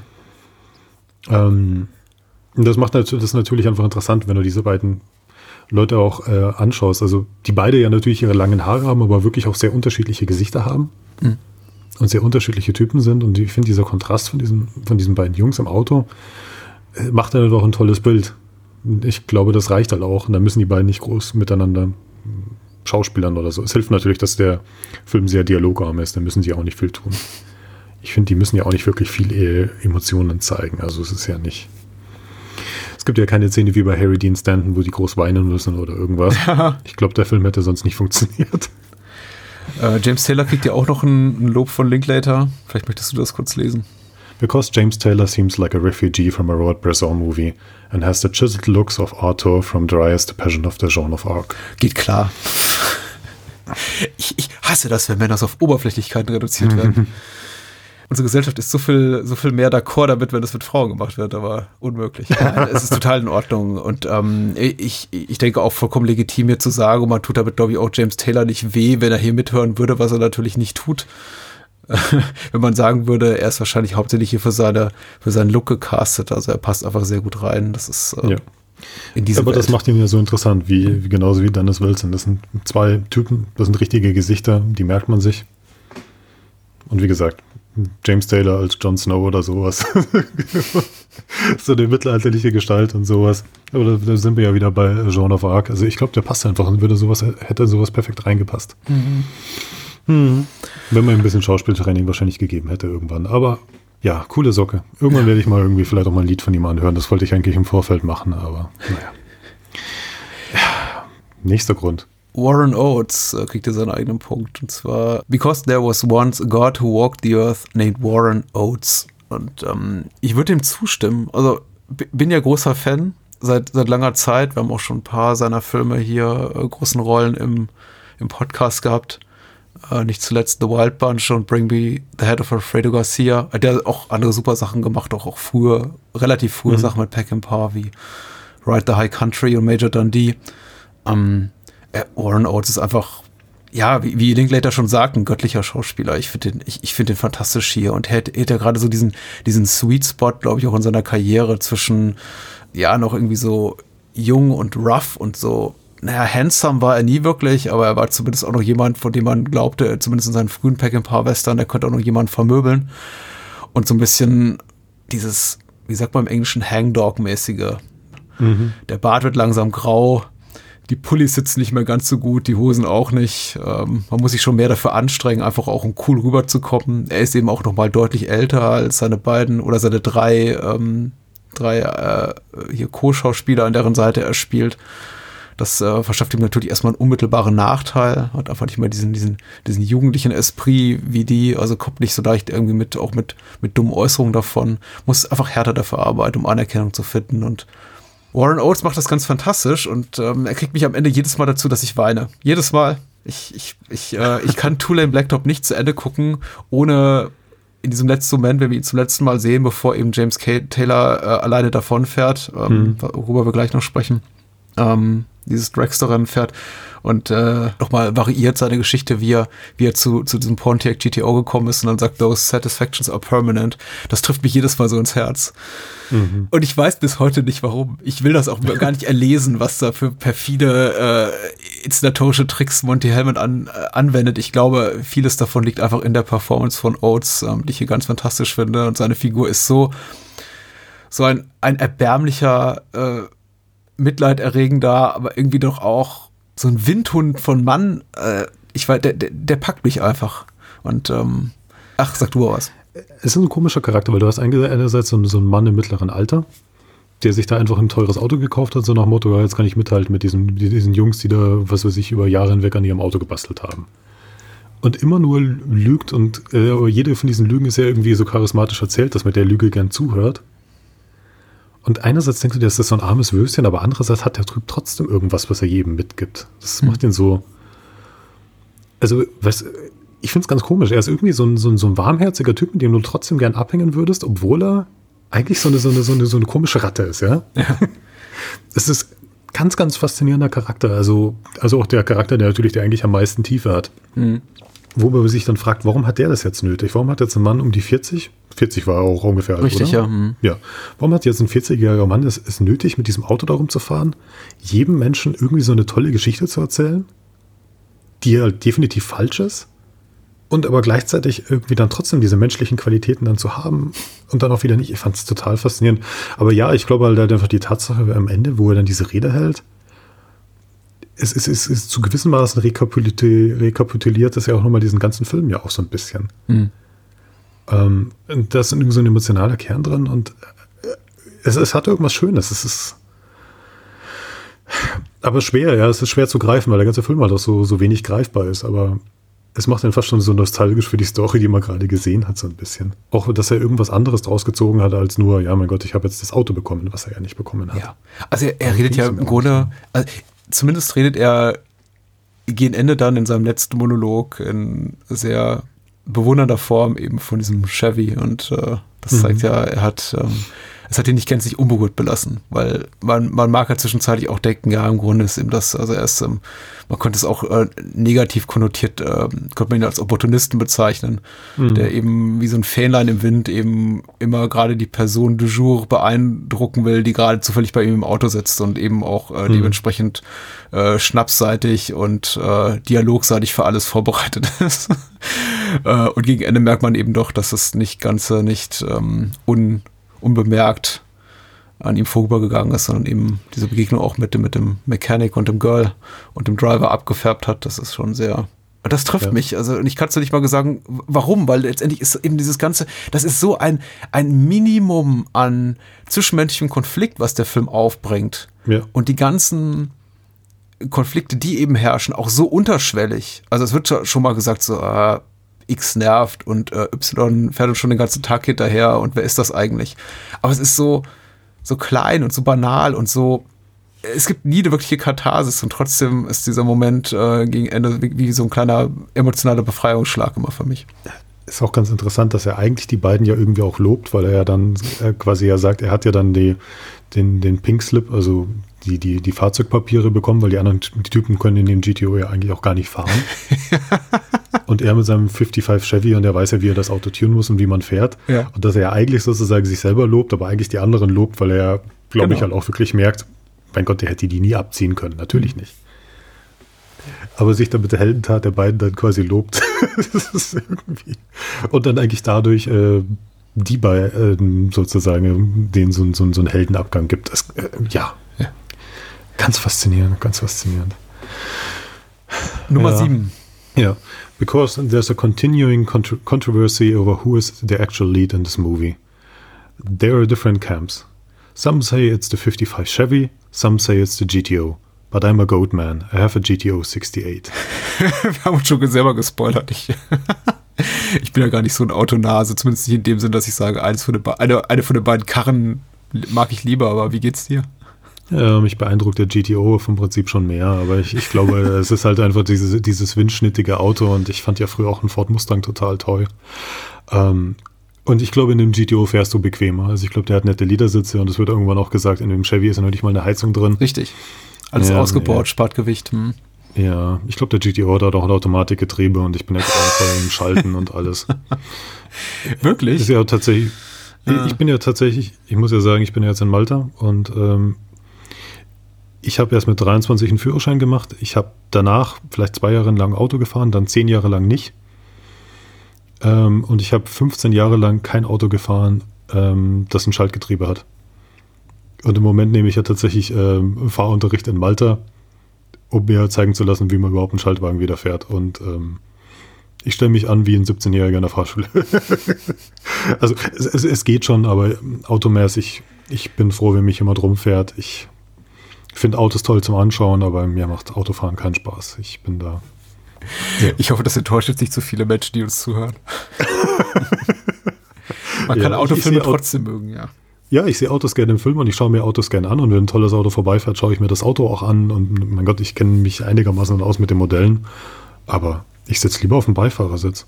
Mhm. Ah, die, äh, ich glaube, die Liebe zu schnellen Autos für äh, seitens meines Sohnes äh, färbt ein bisschen ab. Der ist jetzt gerade in diesem Ah, Papa Autoquartett Alter und natürlich jedes Mal, wenn wir irgendwie was sehen, wo, wo, wo, wo Porsche oder Lamborghini oder Ferrari oder äh, äh ja, meinetwegen auch mhm. Pontiac mhm. oder, oder so draufsteht, äh, müssen wir natürlich irgendwie genauer hingucken. Und letztens äh, hat er wirklich fast Schnappatmung bekommen, weil so auf dem auf dem, auf dem Parkplatz eines Gebrauchtwagenhändlers so ein mit ganz, ganz, ganz schlimmer ähm, Perlmut-ähnlicher Folie beklebten Lamborghini sahen. Ähm, mm. Und ich stand so davor und dachte, oh meine Güte, das ist eines der schlimmsten Autos, die ich in meinem Leben gesehen habe. und mein Kleiner stand davor und meinte, Papa, Papa, Papa, und nachdem er sich dann irgendwie irgendwann gefasst hatte, sagte er, meine, warum, fragt er mich, warum wir so ein Auto nicht haben. Worauf ich dann wirklich keine gute Antwort hatte. Vielleicht, weil Papa irgendwie früher gerne ein anderes Auto gefahren wäre. Aber ich weiß, also ich weiß, wie das ist für kleine Jungs. Also ich kann mir auch selber noch gut daran erinnern, ich hatte früher mal so, so, so, so ein Kultserienbuch und der Autor schrieb eben über Knight Rider, beziehungsweise eben über mhm. Kit, schrie er, dass diesen, äh, ist glaube ich ein Pontiac Firebird, wenn ich mich richtig ich erinnere, schon, ja. mhm. äh, dass das ein Auto sei, der zumindest in dem Look, dass das nur ein Auto sein könnte, das nur ähm, äh, kleine Kinder oder Zuhälter toll finden. Und ich habe diese, diese, diesen Satz gelesen und dachte im Alter von zehn oder so, wie, wie, wie, wie, kann diese Person es wagen? Das ist eine Unverschämtheit. Das ist das coolste Auto überhaupt, das jemals auf, äh, auf den Straßen da draußen rumbretterte. Und ich verstehe heute, woher dieser Satz kommt, aber damals wollte ich das auch nicht hören. Ich wollte das damals auch nicht hören. Äh, Nummer 8. Nummer 8. Mhm. Because it has the most purely cinematic ending in film history. Auch, auch so ein Satz äh, oder so eine These, die man schwer widerlegen kann. Denn was passiert da nochmal? Sag ähm, du es mir. Was, der Driver ist ähm, quasi wieder bei einem Rennen. Ja. Ist in seinem Auto. Ähm, fährt los. Erstmal wird am, am, am, Sound relativ gedreht. Das heißt, man hört nur gewisse Effekte, aber man hört aber nicht das Motorengeräusch. Mhm. Dann hatten, haben wir so eine schöne, naja, Stockelzeitlupe und sehen eigentlich nur, naja, also die Kamera ist quasi auf, auf der Rücksitzbank, schaut auf die Straße, stockelt dann die Straße dann runter, während er wahrscheinlich mit Highspeed dann diese, dieses Ding runterfährt und dann reißt der Film. also nicht, also, oder fängt Feuer, ja. Ja, fängt Feuer. Mhm. Und dann fängt der Film Feuer und der Film ist aus. Aber wir haben diese Zeitlupe wirklich lange, lange, lange gehalten. Also mindestens eine halbe Minute. Ja, richtig, richtig. Und ähm, die Soundeffekte sind, glaube ich, davor locker schon noch mal 15, 20 Sekunden eh schon zurückgefahren. Ähm, aber es ist, glaube ich, wirklich nur dieser rein meditative Moment, wenn du dich quasi darauf besinnst, jetzt geht's gleich los und ich schalte jetzt alles ab und jetzt geht es nur darum, ich drehe jetzt das Gaspedal los im richtigen Moment und ich fahre und ein Mann und sein Auto quasi. Und mit dem Moment hörst du ja auf, ein Mann und sein Auto, die Straße. Nur das. Ähm, ja, ist das jetzt absolutes pures Kino? Ja, wahrscheinlich schon. Naja, gut, es ist eben, weil, weil er sich aller möglichen technischen Tricks, die es eben nur mhm. so im Kino, zumindest damals im, im, im Rahmen der technischen Möglichkeiten anno Anfang der 70er gab, bedient und zum anderen natürlich ist auch kommentiert quasi, sich selber so als, als, als Film offenbart, indem er sagt, hier, ich bringe das, ich bringe das Zelluloid zum Schmelzen. In, Im eigentlichen Sinne des Wortes kinematisch äh, Absolut. Es ist jetzt nicht so, dass, ich weiß nicht, ob diesen Kunstgriff quasi so das ähm, Filmriss ist jetzt äh, Tulane Blacktop mitnichten der einzige Film, der sich dessen bedient hat. Ob es vor 71 da noch Filme gab, die, die das so gemacht haben, weiß ich nicht. Aber äh, wenn ich also jetzt an sowas denke wie Fight Club oder Gremlins 2, wo dann eben auch in der Mitte einfach der Film reißt, Mhm. und die Gremlins quasi so aus, aus, der, aus der Leinwand rausspringen. Äh, also nicht mehr für die Videoversion, aber damals im Kino. Dann äh, äh, ist das natürlich etwas, was auch äh, andere Filmemacher anwandten. Wobei ich glaube, auch Joe Dante auch ein großer Monty Hellman-Fan Fan ist. Wie, glaube ich, irgendwie jeder Filmemacher Monty Hellman-Fan Fan zu sein scheint. Was schade ist, äh, insbesondere im, im äh, angesichts der Tatsache, dass Hellman selber eben nie eine große Karriere hatte.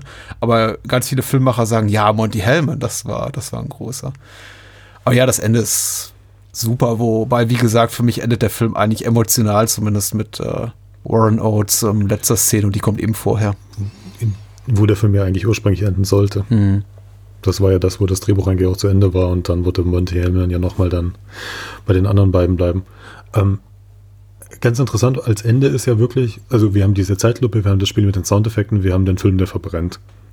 Der ganze Film hat nicht mal im Ansatz solche Spielereien. Also das ist ja ein Film, der komplett zurückgenommen ist und am Ende greift er ja dann irgendwie so aus der Trickkiste dann raus.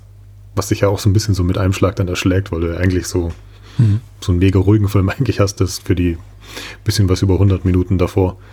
Ähm, sehr interessanter Schachzug eigentlich, wenn man das dann macht.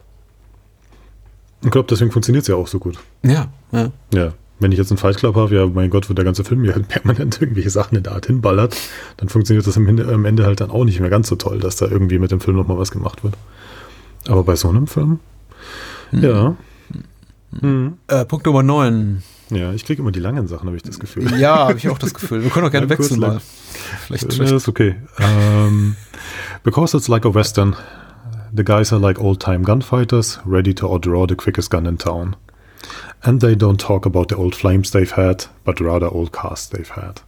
Ich fand das schöner, was du vorhin gesagt hast mit den Duellisten, also von Ridley Scott, wo sich quasi zwei, mhm. äh, zwei Männer über einen so langen Zeitraum duellieren, dass sie am Ende gar nicht mehr wissen, worum es eigentlich geht. Genauso wie hier eigentlich äh, auch mhm. ein, ein Duell stattfindet, von dem beide Parteien, wenn sie sich, wenn sie mal den Tatsachen ins äh, Gesicht schauen, auch erkennen müssten, dass es eigentlich im Grunde um gar nichts geht, dass eigentlich aus, aus, aus reiner Langeweile oder weil sie glauben, die Person sein zu müssen, die sie gerne sein wollen, nämlich irgendwie coole Westernhelden, Outlaws, wie mhm. auch immer äh, das machen, was sie tun. Also, Männliches Ego. Ja, ja. ja, richtig, richtig. Deswegen, die, das ist ein Film, aber das ist auch interessant. Das ist ein Film, das schaust du an, das sind zwei Typen, die das machen. Ich glaube, Frauen würden nie was so einen Schmarrn machen. Nein. Deswegen ist die Frau am Ende ja auch nicht mehr dabei, weil sie sich denkt, ja, ich habe mir das jetzt irgendwie ein paar Wochen lang angesehen, ich habe jetzt keinen Bock mehr. Mhm. Ähm, wenn sie überhaupt ein paar Wochen mit denen unterwegs war, vielleicht waren es drei Tage oder so, aber die tut sich das nicht lange an. Mhm. Macht ja keiner. Ich finde, ich muss ganz ehrlich sagen, ich finde die Western-Analogie hier ein bisschen bemüht. Also gerade äh, spätestens in dem Moment, wo du hier mit den Duellisten um die Ecke kamst, dachte mhm. ich, ja, dann ist aber auch Duellisten eigentlich ein heimlicher Western. Und nach dem Prinzip, mhm. ehrlich gesagt, also wie, wie Linklater hier argumentiert, also die Art, wie auch wieder Satz formuliert ist, könnte man sehr, sehr viele Filme zu heimlichen Western ummodeln. Ähm, was ja, ich meine, wie, wie sagte schon, was André Bazin sagt, der hier das, das, den, den amerikanischen Western, äh, der Western ist das amerikanische Genre par excellence äh, bezeichnete. Ich meine, es ist eben einfach so, dass fast alles, was wir heute im Kino sehen, irgendwie auf dem fußt, was in Hollywood in Form von Western in den 10er, 20er, 30er, 40er Jahren kultiviert wurde. Und mhm. äh, insofern kann man natürlich auch bei diesen äh, späteren Epigonen eben dieser, dieser kulturellen Strömung, äh, äh künstlerischen Entwicklung natürlich irgendwann immer sagen, ja, schieb ein bisschen dies nach links und das nach rechts und schon hast du wieder Western. Also mhm. es ist ich weiß auch, das, was ich jetzt gerade sage, ist jetzt ein bisschen weit hergeholt, aber so ist, so ist auch Linklaters These hier, finde ich. Also was ich halt sehe, wenn ich jetzt den Film anschaue, das ist eine Zeit, die ist lange vergangen und es gibt halt Leute, die noch in Code leben und du hast diese weite Landschaft und du hast diese, diese, was du in Western hast, halt diese Figuren, die so ein bisschen aus diesem weiten Ding raus sind, beispielsweise wie John Wayne, der in dieser Welt keinen Platz mehr hat, so am Ende von The Searchers oder sowas. Ja. Und ähm, diese, diese Figur, die halt nach einem Code lebt und dann quasi von Town, von quasi von Stadt zu Stadt geht, um dieses Ding zu machen und eigentlich was die Westernhelden ja ganz oft auch wirklich haben, die kommen ja dahin und die machen ihr Ding, aber die bleiben nicht. Die passen da nicht rein. Und das ist natürlich mit denen auch so. Also das Mädchen kann mit denen nichts anfangen. Die ziehen einfach weiter. Das sind die Westernhelden, die, die erleben ihr, also in Anführungszeichen Abenteuer, ihr Non-Abenteuer mhm. Und ziehen weiter. Ja, ich, ich, ich, ich sehe schon, aber halt auch wirklich im Sinne, dass das, was wir halt da sehen, diese, diese Art von Roadmovie und diese Art von Autofilm halt auch so, so mega amerikanisch ist, wie es halt auch nur der Western ist. Andererseits, lustigerweise, mein Gott, mit Western konnte man halt auch ähm, in, in der spanischen Wüste drehen mit Italienern. Ich kann mir den Film aber nicht vorstellen, quasi mit Italienern und Autos. Also quasi ein Italo-Road-Movie-Film kann ich mir nicht vorstellen. Gab es wahrscheinlich auch. Die Italiener haben hier eh alles versucht. Ja, es entbehrt dich einer gewissen Ironie, weil du, du hattest es ja zu Beginn auch angesprochen, dass eben der, dass das Road-Movie so ein uramerikanisches ähm, hm Ding ist, was man, was so in Deutschland nicht funktioniert. Ich meine nicht, dass es deutsche Filmemacher nicht immer versuchen würden und dann eben sowas bei rauskommt wie äh, Knockin' on Heaven's Door oder so. Der auch nicht so schlecht ist. Nein, die alle nicht verkehrt sind, aber natürlich fehlt uns einfach der Platz in Deutschland für diese Art von Filmen. Also mhm. einfach die Möglichkeit, auch mal einen Tag durch die Gegend zu fahren und es kommt keiner vorbei. Oder allein mhm. nur die Tatsache, dass da eben ein Anhalter am Wegesrand steht ähm, und dass die einzige Person ist, die du im Grunde siehst, obwohl du kontinuierlich sieben, acht, neun, zehn, zwölf Stunden fährst, mhm. ein, ein, ein Phänomen ist, das hier so natürlich einfach im, innerhalb dieses Raums, in dem wir leben, also äh, geopolitischen Raums, so nicht passieren könnte. Mhm. Und das ist schon natürlich auch sehr spannend, klar. Äh, Nummer 10. Mhm. Because Warren Oates has a different cashmere sweater for every occasion and of course the wet bar in the trunk. ich würde beidem zustimmen, klar. Ja. Der Einzige, der immer wirklich einen Kostümwechsel hat, gell? Mhm. Oates. Stimmt, stimmt. Wobei man sich dann schon fragt, woher kommt das alles? Aber äh, GTO hat nicht so einen großen Kofferraum, aber dafür reicht es schon. Pullover ist immer Zeit, ja. Ach, Meier wird halt dann. Aber das, das passt auch zu seinem Auto, weil der, der 55 Chevy äh, ist ein mega dreckiges Auto. Und äh, ja. weißt schon, also der, der, der, der GTO sieht ja immer aus, als würde er jeden Morgen in die Waschanlage erstmal fahren mit dem mhm. Ding. Und er selber ja auch, er sieht ja gepflegt aus, hat seinen ordentlichen Pullover. Ja. Also du bist ja ein Mann, der hat ein gewisses Auftreten. Immer. Ähm, dafür braucht man halt den Kaschmir-Pullover. Mhm. Er sieht aber ja. auch wirklich nie, nie zu geschniegelt aus. Also es ist mhm. immer so genau, es sieht immer genau richtig aus für die Geschichte, die er erzählt. Also schon jemand, der mhm. eine gewisse Seriosität war, wahrt, dem man auch abnimmt, dass er tatsächlich vielleicht erfolgreicher Unternehmer ist, der jetzt mhm. sich quasi so als sich selber diese, dieses Auto zum Geschenk gemacht hat, aber eben auch jemand sein könnte, der dieses Auto beim Glücksspiel gewonnen hat in Vegas. Also all die Geschichten, die er erzählt, könnten durchaus wahr sein. Andererseits ist er eben nie zu borniert, also nie zu snobby, snobby, als dass man ihm nicht abnehmen könnte, dass er tatsächlich auch dieses Auto fährt aus, aus Überzeugung und eben nicht aus, ähm, aus so einer aufgesetzten Attitüde heraus. Hm. Er wirkt immer so in genau richtigem Maße korrekt an der Stelle, an der er ist, aber auch immer so ein bisschen deplatziert.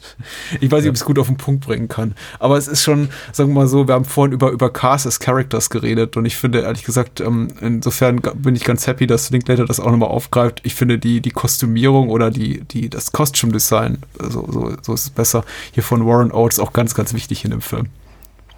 Ja, auch im Kontrast, du merkst halt auch, mein Gott, er ist ein Charakter, weil der hat einfach die Kohle gehabt, um das Auto zu kaufen und mhm. er hat halt die Kohle, den Kaschmir-Pullover zu holen. Und die Jungs und das Mädel, die, die, haben halt einfach ein Outfit und mehr passt halt auch nicht in den Hippie-Rucksack rein, ja, so mhm. gefühlt. Ähm, ja, mein Gott, das wird halt irgendwann mal von Zeit zu Zeit mal bei irgendeinem Fluss gewaschen gefühlt, aber ähm, dadurch sticht er halt natürlich auch so raus. Ist, Mensch, da kommt aus einer ganz anderen Ecke, aus ganz anderen finanziellen Verhältnissen natürlich. Ja. Nummer 11. Jo. Because unlike other films of the era, with the designer alienation of the drug culture and the war protesters, this movie is about the alienation of everybody else. Like Robert Frank's The Americans Come Alive. Mhm. Um, Robert Franks uh, The Americans ist ein Bildband über das Amerika, ich glaube, der 60er Jahre. Ähm, ich habe den tatsächlich bei mir daheim stehen. Äh, sind fantastische Fotos, wo man halt wirklich ein Gefühl hat für ja, die USA zu diesem Zeitpunkt. Also als Zeitkapsel absolut. Wirklich stylische Fotos und man, man sieht es und man fühlt sich echt in Amerika aus der Zeit versetzt. Das schafft der Film auf alle Fälle. Ähm, Designer Alienation, äh, Warp, ja, in dem Film geht es halt nicht darum. Da geht es nicht darum, dass man dass die Hippies jetzt groß mit irgendwie dem normalen Lebensstil clashen. Es ist total wurscht, ja. ob da der Vietnamkrieg irgendwie jetzt war. Äh, es wird dann mal der Koreakrieg erwähnt, man sieht dann mal irgendwie auch Soldaten, aber dem Film ist eigentlich, der Film will eigentlich kein, kein, überhaupt keinen Kommentar zu dem Thema machen. Ja, richtig. Also diese, diese ganze ist doch egal Attitüde, die, die, die trägt er auf verschiedenen Ebenen zur Schau. Das fand ich auch ganz ja. interessant. Und ähm, ja. ich habe mir jetzt auch erst mit Robert Frank, muss ich äh, ganz ehrlich sagen, im, im Vorfeld hier unseres gemeinsamen äh, Podcasts diese Episode vorbereitet und äh, war nicht vertraut mit seinen Bildern, aber ich, ich verstehe, was Linklater hier meint. Also man, mhm. ähm, man schaut da eben drauf und da ist niemand sonst. Und es ist das, was man sieht, ist eben ungeschönt und nicht dazu gedacht, so um, um etwas zu symbolisieren in Abgrenzung von etwas, was man vielleicht moralisch, ethisch, ideologisch verurteilt. Also hier wir, die, die, die Hippies, die Counterculture, ihr da drüben das Establishment. Also äh, gibt es in dem Film nicht. Es gibt in dem Film eigentlich nur die Welt, in der sich unsere Figuren bewegen und eben ganz wenige außenrum rum, wie die, die wir bereits erwähnt haben. Hier, hier mal eine Kellnerin und dort mal irgendwie ein, äh, ein Fahrgast, aber selbst die die kommen und gehen, sind, sind irrelevant letztendlich. Die und alle wie so Karikaturen auch wirken, die Fahrgäste. Ja, ja. ja. Also diese alte Frau, die da irgendwie dann redet davon wegen, dass dann irgendwie da die, was weiß ich, entweder der Sohn oder die, die, die Tochter und dann das Schwiegerkind dann überfahren worden ist in diesem banane Südstaaten-Akzent, aber auch selbst der erste, der Cowboy-Geschäftsmann, dann der, der, der homosexuelle Cowboy, ja. die Soldaten, also jeder wirkt halt wie das sind schon sehr spezielle Fahrgäste, die, die er da aufliest. Ah, die, die, Oder dieser Riese, den er da mitnimmt, dieser Riese, der bestimmt zwei Meter zehn groß ist. Mhm. Stimmt, der ins Auto passt, richtig. Ähm, die, die Szene mit der Großmutter und ihrer Enkelin trifft mich auch immer so ein bisschen, weil ich tatsächlich, weil ich auch gerade lachen musste, äh, immer im ersten Augenblick den Impuls verspüre, darüber zu, zu lachen. Und es hat, die hat eben diese, diesen, diesen, diesen Südstaaten-Twang. Die hat eben dieses Going to the Graveyard going to the graveyard. Und du denkst so, oh meine Güte und so. Und dann ähm, erzählt sie aber eben die Geschichte und äh, quasi äh, nimmt GTO die Möglichkeit zu seinem wahrscheinlich vorher wiederum einstudierten Monolog, wo er ihr dann mhm. die, die, die x-te Variation der, der Geschichte, wie er zu diesem Auto gekommen ist, erzählen will und erzählt eben vom tragischen Schicksal äh, der Enkelin beziehungsweise der, der, derer Eltern, die, äh, die wohl mhm. umgekommen sind und die sie jetzt auf dem Friedhof besuchen und nimmt ihm damit eben so komplett die, die Luft aus den Segeln. Aber das Ganze wird eben quasi von seiner Seite so wortlos äh, begleitet und einfach dann nur, ja, er, ist, er wird in diesem Moment so zum ersten Mal zu so einer richtig demütigen auch Figur, demütig han, han, handelt mhm. und man sieht ihn dann eben, wie er dann wortlos die Tür auffällt und die beiden dann entlässt zum, zum Friedhofstor. Ähm, auch so äh, relativ gegen Ende des Films hat mich auch nochmal ganz, ganz doll getroffen. Weil es eben auch so umkippt von... sieht und der sich halt das auch wirklich dann auch anschaut und mhm. innehält, aber halt auch Abstand hält, aber mhm. quasi äh, Respekt zeigen kann. Ja. Auch wenn es ein bisschen länger dauert, bis er das dann checkt, wo sie dann, wo sie dann meint, City Car. Und er so, ja, it could be a city car, it could be any car, right? Und dann, the city car is what killed them. Oh, und dann irgendwann so, ja, okay, ja, vielleicht sollte ich jetzt mal doch mal die Schnauze halten, ja. ja. Es dauert ein bisschen, aber es ist schon, ja. Oh. Nummer 12. Nummer 12. Mhm. Uh, because Warren Oates, ich habe immer die Warren Oates Sachen. Okay. Because Warren Oates as GTO orders a hamburger and an Alka-Seltzer and says things like everything is going too fast and not fast enough. Eines von vielen sehr schönen Zitaten im Film, muss ich sagen. Mhm. Mhm. ja, das mit dem Hamburger und dem Alka-Seltzer fand ich auch toll. Ja irgendwann geht er doch dann rein und, und, und äh, bestellt dann erstmal irgendwie Champagner und Kaviar und dann, ach nee, ja. passt schon und dann was, irgendwelche Sandwiches oder so. Es zahlt auch wieder ein auf das, was du erwähnt hast, so von wegen, die Zeiten sind einfach vorbei oder das ist so eine Welt, die mhm. wir so heute nicht mehr finden. Ich, äh, in diesem kurzen Moment vermisse ich den Moment, vermisse ich die Zeit, als man vielleicht wirklich in Diner reingehen konnte, äh, mhm. wenn wir sowas in Deutschland ein Äquivalent dazu hätten und sagen kann, komm, bringen Sie mir erstmal hier eine Kopfschmerztablette. Mhm. Ja, das hat sich wirklich echt. Ja. Aber eine meiner absoluten Lieblingsszenen mit dem, mit dem Driver und Warren Oates ist natürlich, wo Warren Oates dann wieder anfängt, seine Geschichte zu erzählen. Ja. Und der Driver nur sagt irgendwie, shut up, I don't care. Genau. Und dem halt auch wirklich voll vor den Kahn fährt, was ich so genial finde. Und vor allem so richtig abrupt und unhöflich und nö, halt die Fresse, interessiert mich nicht, wir fahren jetzt. Und ich habe das Gefühl aber fast von seinem Tonfall, dass das vielleicht sogar die Wahrheit ist, was er sagt. Weißt du, was ich meine? Ja, ja. Ja, weil das ist ein Tonfall, der ist emotional und bei dem anderen ist es immer so, ich bin der Poser. Aber da ist irgendwas, da ist so eine gewisse Traurigkeit in seinem Ton drin. Und ich habe das Gefühl, das ist vielleicht tatsächlich die wirkliche Geschichte, die echt stimmt. Und jeder andere ist immer so und hört ihm höflich zu, obwohl er ja bei dem einen Typen ja die, die, die Fakten vom Auto ja wieder und wieder sagt. Mhm. Und trotzdem mal zuhört. Und da ist halt jemand, der sagt, nö, es interessiert mich ein Scheißdreck. Fand ich, fand ich sehr faszinierend. Also war ich auch ein bisschen geschockt schon fast, ja. Fast so der größte Konflikt im Film, dass einfach jemand sagt, nö, halt die Fresse, interessiert mich nicht. Ähm, ah, die Sachen, was er über das Auto sagt, über den Pontiac, die jeweils schon die Fakten, wie viel PS das Auto hat und so. Weißt du, dass das gar nicht stimmt? Nee, klär mich auf. Es ist halt tatsächlich, er sagt ja irgendwie, das Auto hat irgendwie 390 PS oder sowas. Mhm. Und es gab dieses Modell niemals mit 390 PS. Also der Typ labert selbst über das Auto scheiße. Das muss man natürlich irgendwie wissen, aber ich habe das danach gelesen und dann hat dann irgendwo haben sie geschrieben über das Auto und so, ja, das Auto in der Form wurde nie gebaut, wer das Auto beschreibt. es gibt diesen Motor nicht. Es, auch die, ja. Äh, ich glaube, er wächst aber auch wiederum aus seinem Bedürfnis, glaube ich, gefallen zu wollen, weil ich glaube, einer seiner ja. Fahrgäste sagt ja dann, äh, sagt ja dann am Ende so, hier uh, 390 und ähm, sagt, GTO ja, sagt, yes, yes indeed. Mhm, mhm. Genau. Aber totaler Schmarrn. Also auch irgendwie so von wegen, das ist so der Mach 4 Motor von dem und dem. Das ist nicht Pontiac, das war glaube ich Chevy oder so, die einen Mach 4 Motor verbaut haben. Also der labert, zieht sich irgendwas aus dem Arsch raus, selbst übers Auto. Ja, ja. Ähm, 13. Mhm. Because it's both the last film of the 60s, even though it came out in 71. And also the first film of the 70s. You know that era of how the hell they ever get that film made at a studio? Slash Hollywood would never do that today type of films.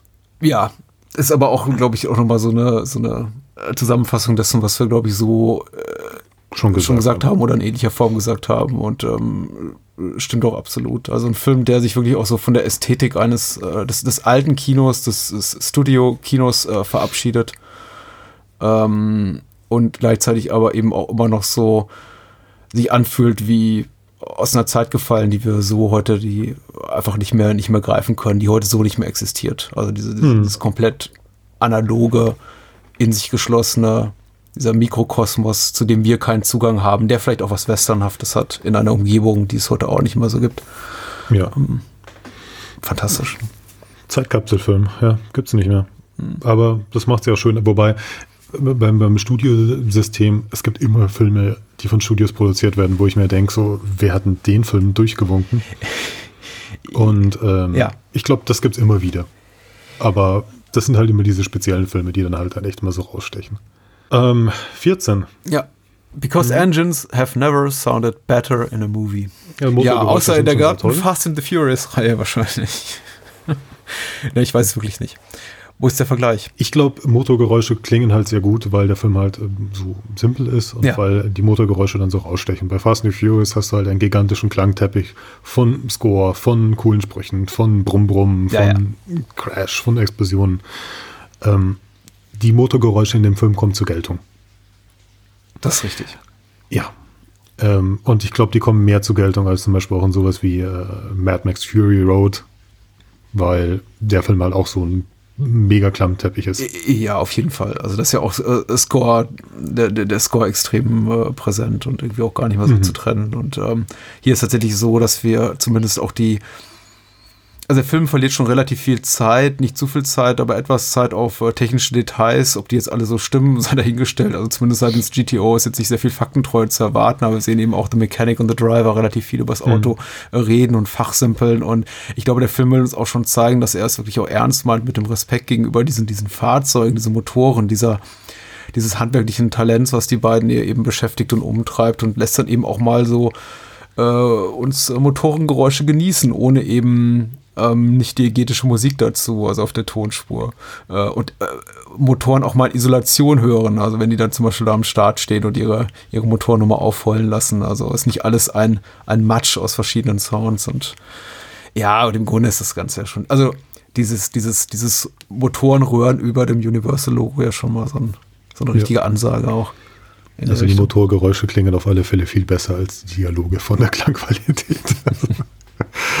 ja, Nummer 15, ne? Ja, recht lang, aber dann hast du es auch geschafft. Dann habe ich es auch geschafft. ich sollte mal irgendwann mich mal hinhocken und mal, das will ich schon ewige Zeiten mal machen, einfach mal Texte vorlesen, üben. Auf Deutsch geht es ja, auf Englisch das ist dann nochmal eine andere Nummer. Mhm. Ich habe mal einmal bei uns im Podcast dann einfach meine Frau genommen, die muttersprachlich Englisch spricht. Das klingt dann halt auch dann nochmal ein bisschen anders. Ja, meine, meine, meine Frau hat eine Schauspielausbildung hinter sich und mhm. hat sie eben auch viel Sprachtraining gemacht und hat äh, ganz beginnend zu meiner Podcaster-Karriere, Klammer auf SIC, Klammer zu, ähm, äh, so ein Sprachtrainingsbuch in die Hand gedrückt und das liegt heute noch ungelesen hier in einer Schreibtischschublade. Also das sind noch so in einem ja. anderen Leben. Ja. In einem anderen Leben. Because these two young men on the trip to nowhere don't really know how to talk. The driver doesn't really converse the driver doesn't really converse when he's behind the wheel, and the mechanic doesn't really talk when he's working on the car. so, this is primarily a visual, atmospheric experience. To watch this movie correctly is to become absorbed into it. Ich glaube, der Trick ist einfach langsamer zu reden. mhm. ähm, ja, äh, jetzt, ich glaube, so am Ende dieser Liste tritt genau das auf, was ich befürchtet hatte, dass wir jetzt eben an einem Punkt sind, an dem wir sagen, ja, haben wir ja so oder so ähnlich schon gesagt. Haben wir schon gesagt, ja, stimmt. Mhm. Also erstmal, ja, man muss sich auf den Film einlassen, aber gesagt, viel geredet wird nicht, mhm. ja. ja. Ja, und müssen wir nicht viel drüber reden. Nee, ich möchte deswegen ehrlich gesagt auch den, den, letzten Punkt auf die Liste gleich hinterher werfen, weil, glaube ich, auch auf dasselbe ähm, auf dieselbe Geisteshaltung oder, oder Wahrnehmung einzahlt. Und zwar sagt Linklater hier, and above all else, because Two-Lane Blacktop goes all the way with it, its idea. And that's a rare thing in this world.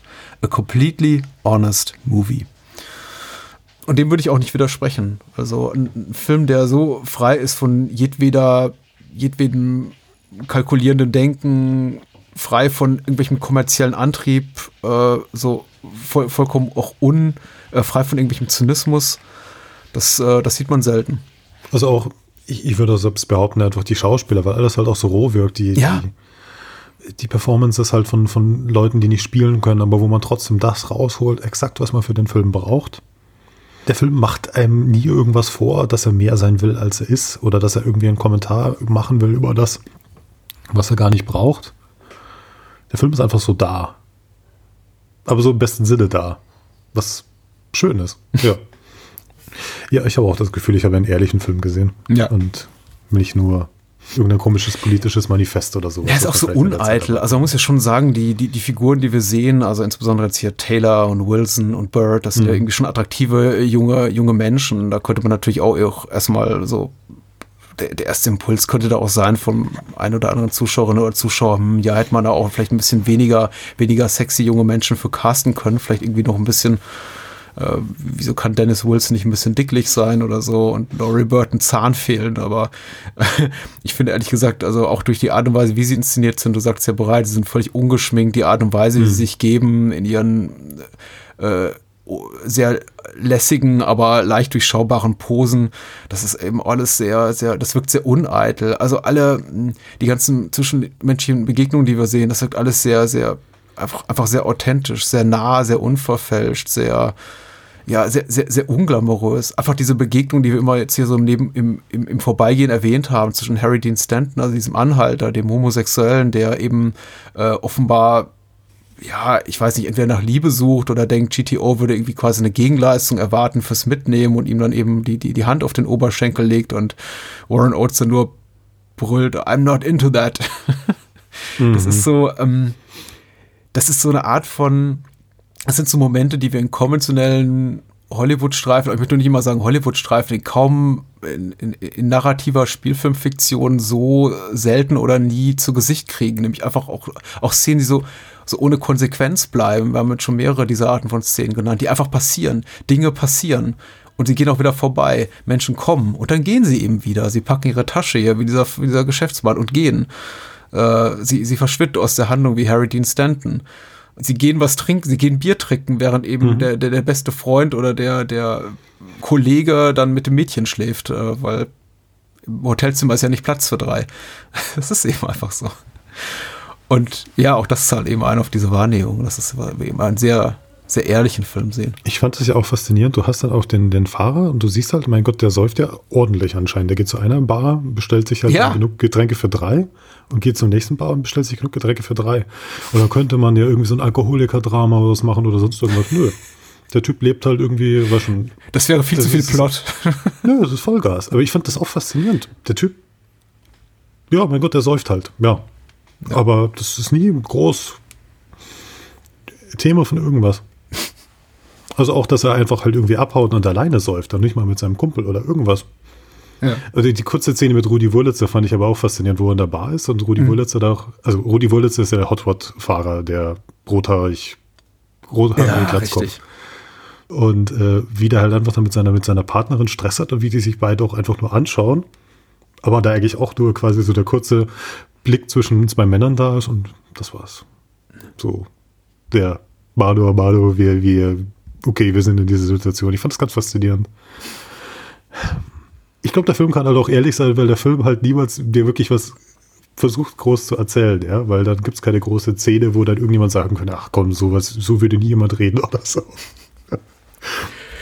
Der Film ist so bare bones. Äh er ist bare bones und ich äh, frage mich tatsächlich jetzt so nach unserem Gespräch, wie in, inwieweit wir Menschen Lust machen können, konnten, die den Film noch nicht gesehen haben, ihn zu gucken oder ob jetzt die meisten Menschen sagen, ja, wir haben, jetzt haben wir doch im Grunde auch schon alles gehört, weil ähm, ja, muss sagen, de facto ist das, wir haben jetzt wenig ausgespart. Ähm, man sollte Two Lane Blacktop eben doch gucken, weil, wie gesagt, die, die schauspielerischen Leistungen können wir, glaube ich, in ihrer Intensität nicht so vermitteln, die, die, die Schönheit der Bilder die wirklich tollen Momente auf dem Soundtrack und ja, einfach die Magie. Ich finde, in Two Lane Blacktop steckt eben wirklich eine, eine Menge Magie, obwohl er so schroff ist, obwohl er eben auch teilweise so ungelenk wirkt und so, so reduziert aufs, aufs Allerwesentlichste, ist er eben doch für mich ein, ja, ein sehr magischer Film, also der mich, der mich auch wirklich berührt, so wie es jetzt andere, Stichwort Nouvelle Vague, weil das eben von Linklater referenziert wurde, wie es jetzt die meisten Nouvelle Vague Filme nicht können. Ähm, weil ich immer das Gefühl habe, die sind doch zu sehr Agenda getrieben. Ähm, wir wollen auch was beweisen, ja. Kopfgetrieben ganz ja. oft. Und, Und, der Film ist pure Emotion irgendwie. Ja. ja. Wir sollten damit aufhören, weil, weil besser wird sich. Ja. Also es ist ein toller Film, es ist wirklich pures Kino und ich, ich glaube, dieses Gefühl, wenn man da so in den 70er Jahren so ein, ohne Agenda einfach mal die Route 66 runtergefahren ist, Vielleicht werden das noch ein Bier trinkt oder so. Ich glaube, der Film bringt das halt irgendwie rüber, dieses Gefühl von einfach fahren, einfach da sein. Auf eine sehr schöne Art und Weise. Ja. Alexander, sag doch mal, wo man dich hören kann. Ein oh, heißer Hörtipp. also, äh, mich findet ihr normalerweise unter Abspanngucker, also auf abspanngucker.de oder auf Twitter unter Abspannpodcast, wo ich zusammen mit meinem äh, Podcastpartner René Hoffmann über Filme aller Art spreche, manchmal auch über Serien und wir gehen Filme teilweise sehr analytisch an. Das heißt, wir besprechen halt die Filme auch teilweise, wie sie erzählt sind, gehen die Beat für Beat durch und besprechen Filme sehr ausführlich. Und ja, das war eine relativ lange Folge. René und ich reden gerne relativ lange über Filme, aber wir, wir, wir, wir machen das gerne und wir, wir versuchen immer den Film so ein bisschen auf den Zahn zu fühlen. Und ich finde das sehr gut. Das Abspargucker gehört auch zu meinen persönlichen Lieblingen und ich höre euch immer gerne zu. Oh, danke, danke. Ja. Ähm, vielen Dank, vielen Dank. Es ist, ähm, ich, äh, ich bin schon wieder, äh, ich könnte, ich könnte mir den Film nochmal ansehen. Ich, äh, es werden keine weiteren 15 Jahre vergehen, bis ich den Film mal wieder aus dem Regal hole. Ich bin jetzt auch erstmal angefixt und ähm, ich kann mich auch daran erinnern, dass der Audiokommentar von Monty Hellman relativ schön ist. Ich werde mir, ja. glaube ich, auch gleich nochmal anhören. Oder das ist wunderbar. Ich hätte den Film, also mein Gott, ich bin ja ein bisschen eingespannt mit Kind oder so, aber wäre ich alleine, glaube ich, am Wochenende in der Wohnung gesessen, hätte ich den Film wahrscheinlich zwei oder dreimal angeschaut. äh, ja. Alright. Bis zum nächsten Mal. Ja, bis zum nächsten Mal. Hat Spaß bye gemacht. Bye. Ciao, ciao.